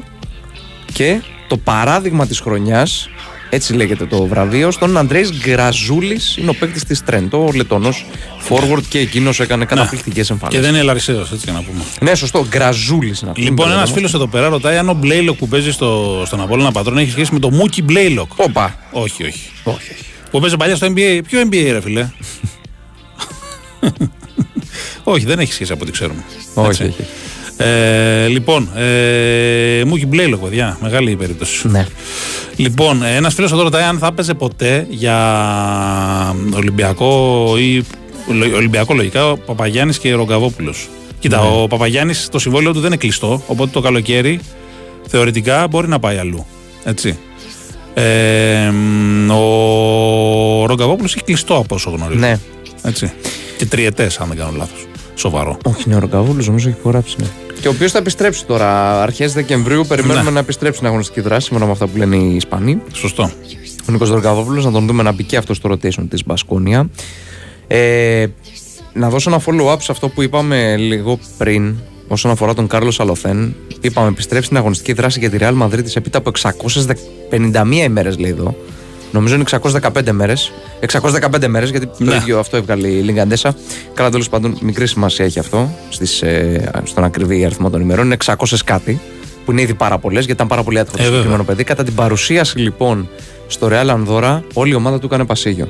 Ωραίο. Για να καταλάβετε δηλαδή, όλη η ομάδα της Real του έκανε πασίγιο. Σύμφωνα με πληροφορίες Σταύρου Καλογεράκη, στο Ρεάλ Ανδώρα είναι η Βαλεντίνα. Η δικιά Ναι. μας Βαλεντίνα. Ναι. Η οποία είναι μάλλον ε, ε, πο- στο ποδόσφαιρο Ατλέτικο και στο μπάσκετ Ρεάλ. Με Ναι. ανώμαλους δεν μιλάω. Άντε γεια. Σωστό. Έτσι. Βέβαια πήγε να δει ένα καταπληκτικό γήπεδο όπως είναι το ναι, WiZink εντάξει, Center. εννοείται, ρε, εσύ. Και το WiZink Center και το Wanda Metropolitano είναι οι παιχτάρες. Λοιπόν, ε, ένας φίλος λέει για το Μωνέ και λέει δεν έπαιξε καλά επειδή μάλλον ήθελε λέει revenge game από τη Μονακό. Ή το σταμάτησε ο Τζον Μπράουν. ο δεν φίλος νομίζω, μάλλον εντάξει. έχει μικρόφωνο, γιατί Το πριν συζητάμε, βγούμε για ναι. εκπομπή, αυτό συζητούσαμε απ' έξω και αυτή ήταν η δική μου άποψη Ναι, ναι. πάνω στο, στο παιχνίδι του απέναντι στην, ε, στη Μονακό. Και το Ήθελε να rebound αποδείξει χάνει. πράγματα. Ναι, ήθελε και να ένα αποδείξει airball πράγματα. τρίποντο είχε από τη γωνία. ναι, Και του ναι, γύρισε ναι, καλός. boomerang. Και του γύρισε boomerang. Λοιπόν. Ε, Μούκι Μπλέιλοκ λέει The Dog, ναι, Euro NBA. Ε, λοιπόν, ε, πολλά μηνύματα έχετε στείλει εδώ πέρα. NBA, τι γίνεται, ρε φίλε, βλέπεις ένας χακό αγώνα που γίνεται. Καταρχάς, βγάζουν και Και έχουν δικαιολογημένα ως μπερδευτεί τώρα. και λίγο και με το in season tournament. εδώ. Ναι. ναι. Καταρχάς, να, να ξαναπούμε γιατί πολλοί κράζουν για το γήπεδο, για το παρκέ. ναι. Ξαναλέω και εμένα δεν μου αρέσει αισθητικά, αλλά είναι νομίζω ένα μαρκετινίστικο κόλπο για να καταλαβαίνει ο κόσμος τι βλέπει και για να ψαχτεί. Νομίζω ότι και αυτό έγινε. Για να γίνεται Ναι. μια διαφοροποίηση στο μάτι. Να μην είναι ένα παιχνίδι σαν Δηλαδή όλα τα να, άλλα, να καταλαβαίνει να, ο να άλλος ότι είναι πατήσει ο άλλος διαφορετικό. γιατί είναι έτσι διαφορετικό το παρκέ. Ναι, ναι, ναι. Και να το ψάξει να δει, Α, υπάρχει και αυτό το πράγμα, αυτό το κύπελλο τέλος πάντων το πράγμα. Ναι. Επίσης, έχεις δει που βγάζουν ότι είναι φαβορή για rookie της χρονιάς ο Χόλμγκρεν, Ναι. Ο οποίος κάνει φοβερά παιχνίδια και ένα ακόμα έκανε τα ξημερώματα. Και θεωρείται rookie γιατί δεν έπαιξε ούτε έπαιξε για ένα πέρσι, παιχνίδι ναι. πέρυσι. Τραυματίας. Ναι, και είναι η πρώτη σεζόν. Σωστά. Σωστά. Με τον Τίλμαν λέει τι παίχτηκε χθες. Κοίτα, ο Τίλμαν στο διάστημα που αγωνίστηκε δεν ήταν πολύ καλός. Ειδικά αμυντικά με τα rebound, τα χαμένα και αυτά. Και ήταν τόσο καλός ο Κα- Καμπενγκέλε που δεν το βγάζεις. Ναι. Δεν βγήκε κάτι ότι έχει ένα πρόβλημα, κάποιο πρόβλημα κτλ. Έτσι. Αλλά έχει να κάνει και ποιος παίζει καλύτερα. Σε άλλα παιχνίδια ο Τίλμαν έπαιζε 30 λεπτά, ας πούμε, και βάλε. Ε, μ, λοιπόν, ε, δεν ξέρω αν συμφωνείς. Εγώ έχω την αίσθηση ότι και το έλεγα και στον Τζαούσι που με έβγαλε για σχόλιο την Παρασκευή. Ναι, ότι ναι. έχει αρχίσει λίγο να διορθώνεται, να διορθώνεται εντός εισαγωγικών η βαθμολογία. Δηλαδή, και η Μπασκόνια νομίζω ότι θα πατήσει φρένο. Και η Ζαλγκύρη που Ευρωλίγκα, άρχισε ε. καλά νομίζω ότι θα κοπιάσει λιγάκι. Νομίζω και η Βίρτους κάποια στιγμή θα το πάθει αυτό. Και θα δούμε λίγο πιο έτσι συμβατικά πράγματα. Και η Αρμάνη βλέπεις ότι έκανε ένα ακόμα Ναι. διπλό που λίγο διορθώνει τα, τις γκέλες που είχε στην αρχή της Κοίταξε, χρονιάς. πλησιάζουμε στο 1 τρίτο. Ναι. Έτσι. Έχουμε ακόμα ου, Ναι, ναι, ναι. το 1 τρίτο που έχει περάσει μέχρι στιγμής, σχεδόν το 1 τρίτο, αυτό το σκάρ το 1 τρίτο, είχε τις εκπλήξεις όπως είπες και εσύ, ας πούμε, τη Virtus. Για μένα πολύ μεγάλη έκπληξη. Ε, ναι, κανένας το περίμενε. Τη Φενέρ να είναι τόσο χαμηλά. Την Εφές δεν θα πω ότι την περίμενα τόσο χαμηλά, αλλά δεν περίμενα έτσι να μπει φορτσάτα. Ναι, με τη μία έχει γιατί αλλάξει γίνανε οι προπονητή, κοσμογονικές αλλαγές ναι. για, αυτήν, για εκείνη το καλοκαίρι. Κοίτα και η Φενέρ φρέναρε επειδή είχε και τραυματισμούς τώρα τελευταία. Έτσι. Δηλαδή, Παρτίζαν έπαιξε- ερυθρό αστέρα, τους περίμενα πιο ψηλά για να είμαι ειλικρινής. Και αυτοί είχαν αλλαγές, βέβαια και τραυματισμούς. Ναι. Είναι λίγο δύσκολο το ξεκίνημα. Θα στρώσω όμως, κάποια στιγμή θα στρώσω. Ναι. Επίσης θέλω να πω κάτι ότι. Που μιλούσαμε και πριν με τον Νίκο και το ξέχασα ότι με την επικείμενη όπως όλα δείχνουν μεταγραφή του Πετρούσεφ στο, στον Ολυμπιακό. Πάει για ένα παγκόσμιο ρεκόρ ο Ολυμπιακός. Ότι; Να έχει δύο Σέρβους στο ρόστερ του και κανένα Νίτς. Σωστό. Σωστό, ναι. Οι οποίοι ήταν και οι δύο στο παγκόσμιο. Έτσι. Ναι, ήταν και και οι δύο δεν στο είχαν παγκόσμιο. παίξει ούτε λεπτό μαζί. Αυτό είναι το. Δηλαδή. Ναι. Ε, έπαιζε ο Πετρούσεφ δεύτερος ψηλός. Ε, Ναι. Ήταν η αλλαγή ουσιαστικά του Μιλουτίνοφ. Και ο τρίτος ήταν ο Ρίστιτς, αλλά ο Ρίστιτς ναι, στη τώρα, Σερβία ναι. Ο Ρίστης, άμα πιέσει κανένα αεράκι, μπορεί να μετακινηθεί λιγάκι. Το, Είναι- μεγαλύτερο, ναι, το μεγαλύτερο βάρος του στη front line το είχαν ο Πετρούσεφ με τον. ε, Ο Ρίστης τεχνικά είναι τρομερός. Σουτ τα Φανταστικός πάντα, παίκτης, ναι. αλλά είναι ρε φίλε, τι να πω. Δηλαδή, σκληρός. Σωματικά είναι Ο λίγο, Πετρούσεφ ναι. μπροστά του που δεν θεωρείται πολύ σκληρός παίχτης είναι, τι να πω, καμπεγγέλε. Ναι. Για να καταλάβει ο κόσμος. ναι, ναι, ναι, ναι. Λοιπόν, Καμπεγγέλη, άμα συνεχίσεις έτσι, θα πάει σε δύο μήνες Ευρωλίγκα ένας φίλος. Κοίτα, είπαμε και πριν. Όποιος τον θέλει, αν τον θέλει, ας του πληρώσει την ΑΕΚ να τον πάρει. Α Ναι. τον τον αχαρεί ρε, το- την ΑΕΚ ένα παίχτη που βρήκε υψηλού επίπεδου, ρε παιδιά. Εντάξει. Δηλαδή, εντάξει. Όλοι με, όλα με την Ευρωλίγκα δεν κινούνται. Όχι, με τον Έτσι. Καμπαγγέλη είναι όλα. ε, Είναι το. Αυτό που αξίζει να αναφέρουμε ότι είναι πρώτη φορά στην Ευρώπη που παίζει γιατί έπαιζε G League Ακριβώς, περισσότερο ναι. και έχει παίξει Κάτι κάποια μικρά χρόνια στο περάσματα, NBA. παιδί, ναι. Ακριβώς. Δείχνει να ανταποκρίνεται καταπληκτικά και σε αυτό του το πρώτο πέρασμα στην Ευρώπη, την πρώτη του θητεία στην Ευρώπη, οι τύχοι, οι συγκυρίες τα έφεραν έτσι και έχει έναν από τους καλύτερους προπονητές που θα μπορούσαν να τον Ναι, εμπολιάσουν στο, Ναι, ναι, ναι. στον ευρωπαϊκό τρόπο παιχνιδιού. Σωστά. Δηλαδή είναι όλα ιδανικά για τον Καμπαγγέλε. Έχει Ναι, ναι, ήδη ναι. Το, το σημείο αναφοράς του που είναι ο σωματότυπο του που είναι εκπληκτικός για μπασκετμπολίστα, ειδικά για Ευρώπη. με το Είναι κορμί που έχει. 2-8, είναι δυνατός, είναι πολύ. Και έχει τον, αυτή τη στιγμή τον καλύτερο προπονητή ο οποίος μπορεί να τον διαχειριστεί και να τον, του κάνει τα σεμινάρια τα ευρωπαϊκά. Για μένα. Λοιπόν, πάμε βόλτα στα Γιάννενα, έχω την αίσθηση. Εκεί πρέπει να βρίσκεται ο Γιώργος Τσακύρη, από ό,τι είδα από κάτι Instagram κτλ. Καταρχάς, θέλω όπως και την περασμένη φορά που μιλήσαμε από αέρος και μου έδωσε καιρικό δελτίο, θέλω να μου πει και σήμερα τι γίνεται με τις συνθήκες εκεί πέρα στα, στα Γιάννενα. Έλα, Γιώργο, τι κάνεις; Τι γίνεστε, πώς είστε; Καλά, καλά, καλά. Θέλω να μας κάνεις και σήμερα τη Χριστίνα Σούζη. Ναι, Καταρχάς, ναι. Τι καιρό έχει. Τι καιρό έχει. Γιατί ξέρεις, ακούνε Γιάννενα ο κόσμος, βροχές Ναι. αυτά. Έχει και το παρελθόν του γηπέδου που δεν ήταν καλά. Τώρα νομίζω ότι είναι σε πολύ καλύτερη μοίρα. Και λίγο Όχι, σου εδώ λέει και τι θα δύο γίνει. χρόνια είναι εξαιρετικός αγώνας. Ναι, ναι, ναι. Ναι, ναι, ναι. ναι. Τις ομάδες. Ε, πάρα πολύ καλό καιρό έχει, υπό την έννοια του EU. Α, οκ. Α, πολύ χαμηλή θερμοκρασία βέβαια, στους 7 με 6 βαθμούς και θα πέσει κι άλλο. Στην πορεία, όπως αντιλαμβάνεστε, μπορεί να φτάσει μέχρι τους 2 βαθμούς λέει σήμερα. Ναι. Πάντως είναι νωρίς το μάτσο, οπότε δεν θα πιάσει το πολύ, πολύ κρύο ίσως. Ε, όχι, μωρέ, εντάξει, είναι 5 ώρα, δεν νομίζω κι εγώ. Έχεις δίκιο, αλλά και να πιάσει δεν μας απασχολεί. Ίσα ίσα που θα τους ζητώσει να τρέξουν περισσότερο. να ζεσταθούν. και να μην πούνε μπλαζέ, γιατί για μένα αυτό ήταν το πρόβλημα της ΑΕΚ τα προηγούμενα ματς που δεν κατάφερε να τα κερδίσει στο τέλος της ημέρας. Ναι, σωστά. Ε, έχει ξοδέψει ένα 20 λεπτό, 30 λεπτό σε αυτά τα παιχνίδια. Θα μπορούσε να τα είχε ε, κερδίσει από πριν. Δεν λέω για τις αίρες, γιατί έχει αντίδραση πολύ γρήγορα. Αλλά και με τον Όφη που έχασε και με τις αίρες που- και με τη, και σα- στην Κεσαριανή με την Κυφσιά. Ακόμα και με την Τρίπολη στον Αστέρο και σε 3 θυμίζω ότι η ΑΕΚ δεν ξεκίνησε καλά. Ναι, και πριν από κάθε ευρωπαϊκό πάντα φέτος έχει άσχημες Ναι, εκτός από την Τρίπολη. εμπειρίες. Εκτός από την Τρίπολη. Ναι, ναι, ναι. που κέρδισε πριν το μάτσο στη, στη Μασαλία. Ε, έχει ζητήματα και πάλι, δυστυχώς. Είναι ένα θέμα το οποίο δεν ε, την έχει αφήσει να ε, μπορέσει να παίξει με όλα τα όπλα της διαθέσιμα. Είναι πάλι έξω ο, ο Λιβάη, εκτός ο κύριος Αραούχο, ο Γιόνσον, ε, ο Μουκουτί. Εντάξει, είναι, είναι τέσσερις παίκτες πολύ σημαντικοί που αντιλαμβάνεσαι ότι είναι και δεκάδας, έτσι. Ε, βέβαια. Αλλά νομίζω ότι όπως και ο Αλμέιδα το κάνει έτσι και εμείς δεν, δεν, δεν μπορεί να σταθεί σε απουσίες και δικαιολογίες. Η ΑΕΚ πρέπει να, έρθει, εδώ και πρέπει να κερδίσει αφού ήρθε εδώ α, από χθες και να κάνει α, μετά τη διακοπή και πριν από ευρωπαϊκό μάτς ένα παιχνίδι το οποίο θα τη βοηθήσει και ψυχολογικά α, θα της δώσει και αυτοπεποίθηση και θα της δώσει επιπλέον ρυθμό που είναι το πιο σημαντικό για μένα γιατί όπως αντιλαμβάνεσαι ε, μετά από διακοπή αυτό είναι το πρώτο ζητούμενο να αποκτήσεις ξανά ένταση, ρυθμό και παιχνίδι όπως πριν ε, και αυτό θα επιδιώξει. Καλά είναι όλα τα υπόλοιπα, έτοιμη είναι η ομάδα, ικανοποιημένος είναι από αυτά που είδες στην προπόνηση τις δύο τελευταίες μέρες ο coach σε επίπεδο διάταξης επιθυμίας. Περιμένουμε να δούμε τι θα επιλέξει να κάνει. Ξαναλέω, είναι δύσκολο να λέμε για δεκάδα μετά από διακοπή και πριν από ευρωπαϊκό. Ξέρετε γιατί.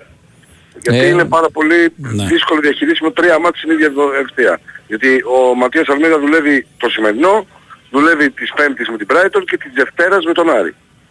Η λογική λέει ότι ο Σάρκοβιτς είναι κάτω από τα δοκάρια δεξιά, ένας που συμπερώταν αριστερά τον uh, Χατζησαφίνα για ένα προβάδισμα, νομίζω, επειδή έχει παίξει περισσότερο ο Μοχαμάτι με το Ιράν. Κεντρικό αμυντικό δίδυμο, μη το με β' δίνει προβάδισμα γιατί ο Κάλενς είχε ε, ταξίδι υπερατλαντικό. Δεν ξέρω αν θα το βάλει τελικά αριστερά αυτόν και δεξιά το β' στα στόπερ, αλλά εγώ νομίζω ότι έχει ένα προβάδισμα ο β' με τον Μίτογλου. Στα χαφ ο Σιμάνσκι θα δούμε αν θα έχει παρτενέρ τον ε, Γαλανόπουλο ή τον ε, Μάνταλο. Δεξιά ο Ελίαζον, αριστερά ο Γκατσίνοβιτς, Τζούμπερ και στην κορυφή ο Πόλς. Αυτή είναι μια πρώτη λογική σκέψη, έτσι. Θα δούμε.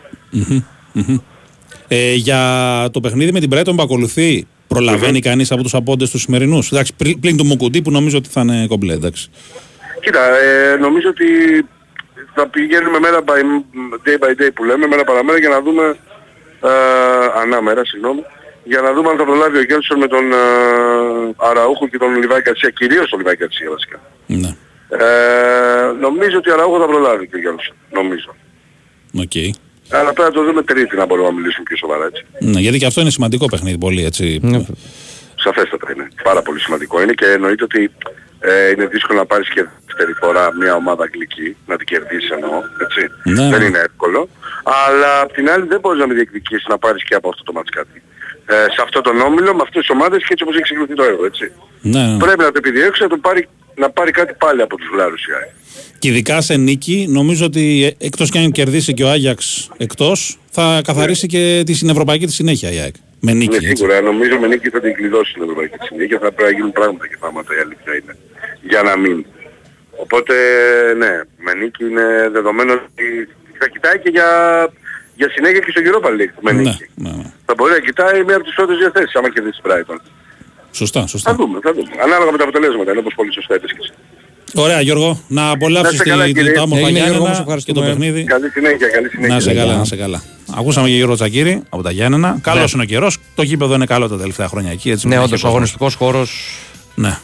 Το τελευταίο ελπίσω. διάστημα, τα τελευταία χρόνια στους ομάδες είναι πολύ καλός. Λοιπόν, αν θεωρούμε δικαιολογημένα τα νεύρα του Ιτούδη που αποβλήθηκε στο τελευταίο παιχνίδι. Κοίτα, στη φάση εκείνη νομίζω και εγώ ότι έχει δίκιο. Έχει δίκιο και εγώ. Ναι, αλλά εντάξει, τώρα δεν ξέρω τι έχει προηγηθεί πριν. Ε, Συνήθως τα ξεσπάσματα των προπονητών είναι ε, το τελευταίο μάλλον παράπονο τους που έχουν είναι η αφορμή από Ναι, αυτό που έχει ξεχυλίζει προηγηθεί. στα αγώνα ναι, που ξεχυλίζει, ναι, οπότε. Ακριβώς. Λοιπόν, μετά από 10 αγωνιστικές MVP Ευρωλίγκα. MVP μετά από 10 αγωνιστικές. Ναι, ναι, ναι. Ε, 10, πες εγώ ότι έχουμε κάνει ναι, ένα αυτό, τρίτο. Ναι. αυτό. Ε, νομίζω Μονέκε είναι.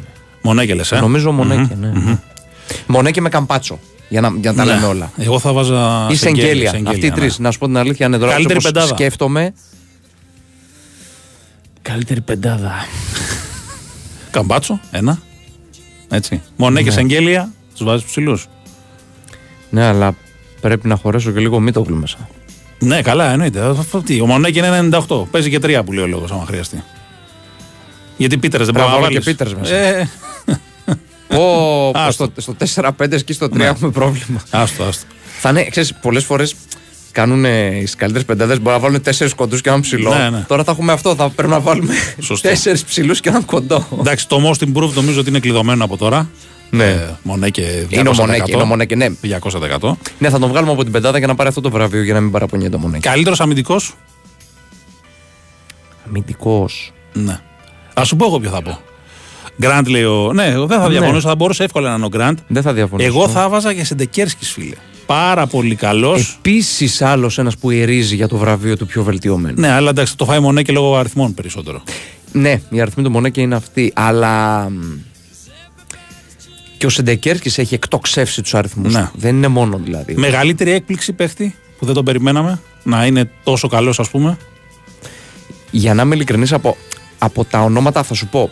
Ε, από τους NBA τα δυνατά ονόματα που ήρθαν. όχι, όχι, έκπληξη λέω. Εντάξει, τα για μένα μεγάλα σου λέω, ονόματα- εκεί ήθελα να καταλήξω ότι η έκπληξη για μένα μέχρι στιγμής είναι ο, Ο Τζαμπάρι Πάρκερ. Α, ότι ανταποκρίνεται Δεν- πολύ καλά. Δεν το περίμενα Να. καθόλου πραγματικά. Δηλαδή, όταν άκουσα ότι ήρθε ο Καμίνσκι, ήρθε ο Ντόζιερ, ήρθε ο Κέμπα Walker. Ναι. Κέμπα Walker, για να είμαι ειλικρινής, κρατούσα μια πισινή γιατί Ε, άστο. έχει καιρό να παίξει. Άστο. Και Το πάει Κέμπα έτσι Walker και σε παίρνει μια ομάδα της που. απογοήτευσης εύκολα το παίρνει. Ναι. Και ο Ε, Ιμπάκα είναι πολύ καλός. Ποιο; Ο Ιμπάκα είναι πολύ μπράβο. καλός. Ε, αλλά πραγματικά ο Τζαμπάρι Πάρκερ μου έχει κάνει τρομερή εντύπωση θετική. Δεν το Ναι. περίμενα γιατί ήταν και αυτό ένα παιδί το οποίο ταλαιπωρήθηκε πάρα μα πάρα πολύ από τραυματισμούς. Οι τραυματισμοί του έκοψαν, νομίζω, το Ε, να κάνει βέβαια, μια βέβαια, τρομερή βέβαια, καριέρα στο NBA. Γιατί εντάξει, νούμερο 2 στο draft, οι Αμερικανοί που Ε, τον βέβαια. επιλέξαν έβλεπαν μια προοπτική τρομερή. Παραπάνω από το Γιάννη το βλέπανε. Ακριβώ. Τι συζητάμε. Βλέπαν μια τρομερή προοπτική, αλλά δυστυχώς ήταν πολύ άτυχος με τους τραυματισμούς. Όντως.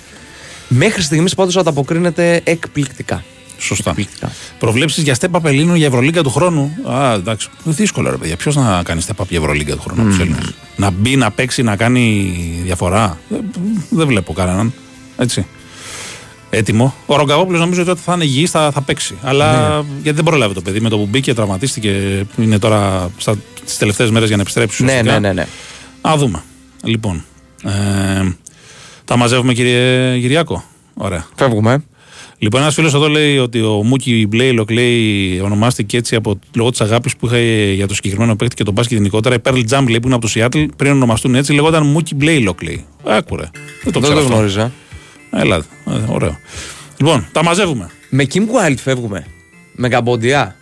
Έχει γίνει Με- πολύ AIDS ο Μεγάλο Κυριάκος. τραγούδι, μεγάλο τραγούδι αυτό. Θα έκανε και περμανάντα αν είχε μάλλον. Νομίζω ότι είχε έρθει και σε ελληνική εκπομπή η Kim Wild. Live την είχαμε δει στην ελληνική τηλεόραση. Έκανε μια γορομιλά που τους έφεραν Νομίζω αυτούς; ναι, νομίζω Ε; ναι. Εντάξει. Νομίζω ναι. Εκεί στη Σύρο που τους έφεραν όλους; Δεν ξέρω Παλιά. που ήταν, αλλά. Μπράβο, ρουλά. Νομίζω εκεί, δε- δεκαετία 90 την έχουμε δει live την Kim Wild στην τηλεόραση. Ωραία. Λοιπόν, πώς, πώς; Ε, ήταν και εκεί νομίζω, ναι. Ήταν εκεί. σε τρεις ομάδες έπαιξε μόνο. Δεν έπαιξε πολλέ. Hawks ήταν σίγουρα. Richmond, ε, αγάπη δηλαδή. Warriors σίγουρα. Ήταν Hawks, έτσι. Και, μια, και ποια ακόμα. Hawks, Nets και Warriors. Μπράβο, Warriors. Hawks, Nets Όχι και Kings. Warriors. Λοιπόν, τα μαζεύουμε. Ευχαριστούμε Πάμε, πολύ τον πάμε. Γιώργο Πετρίδη που ήταν στην παραγωγή και ακολουθεί μάλιστα με Ναι. μια ωραία εκπομπή. Ε, τον Κυριάκο που ήταν στον ήχο και τις μουσικές επιλογές. Παναγιώτης Κεφαλάς. Χρήστος Δρομπόλη. Ραντεβού next week. Καλά να είμαστε. Θα τα λέμε εδώ για τον μπάσκετ και όχι μόνο. Γεια σας. Just.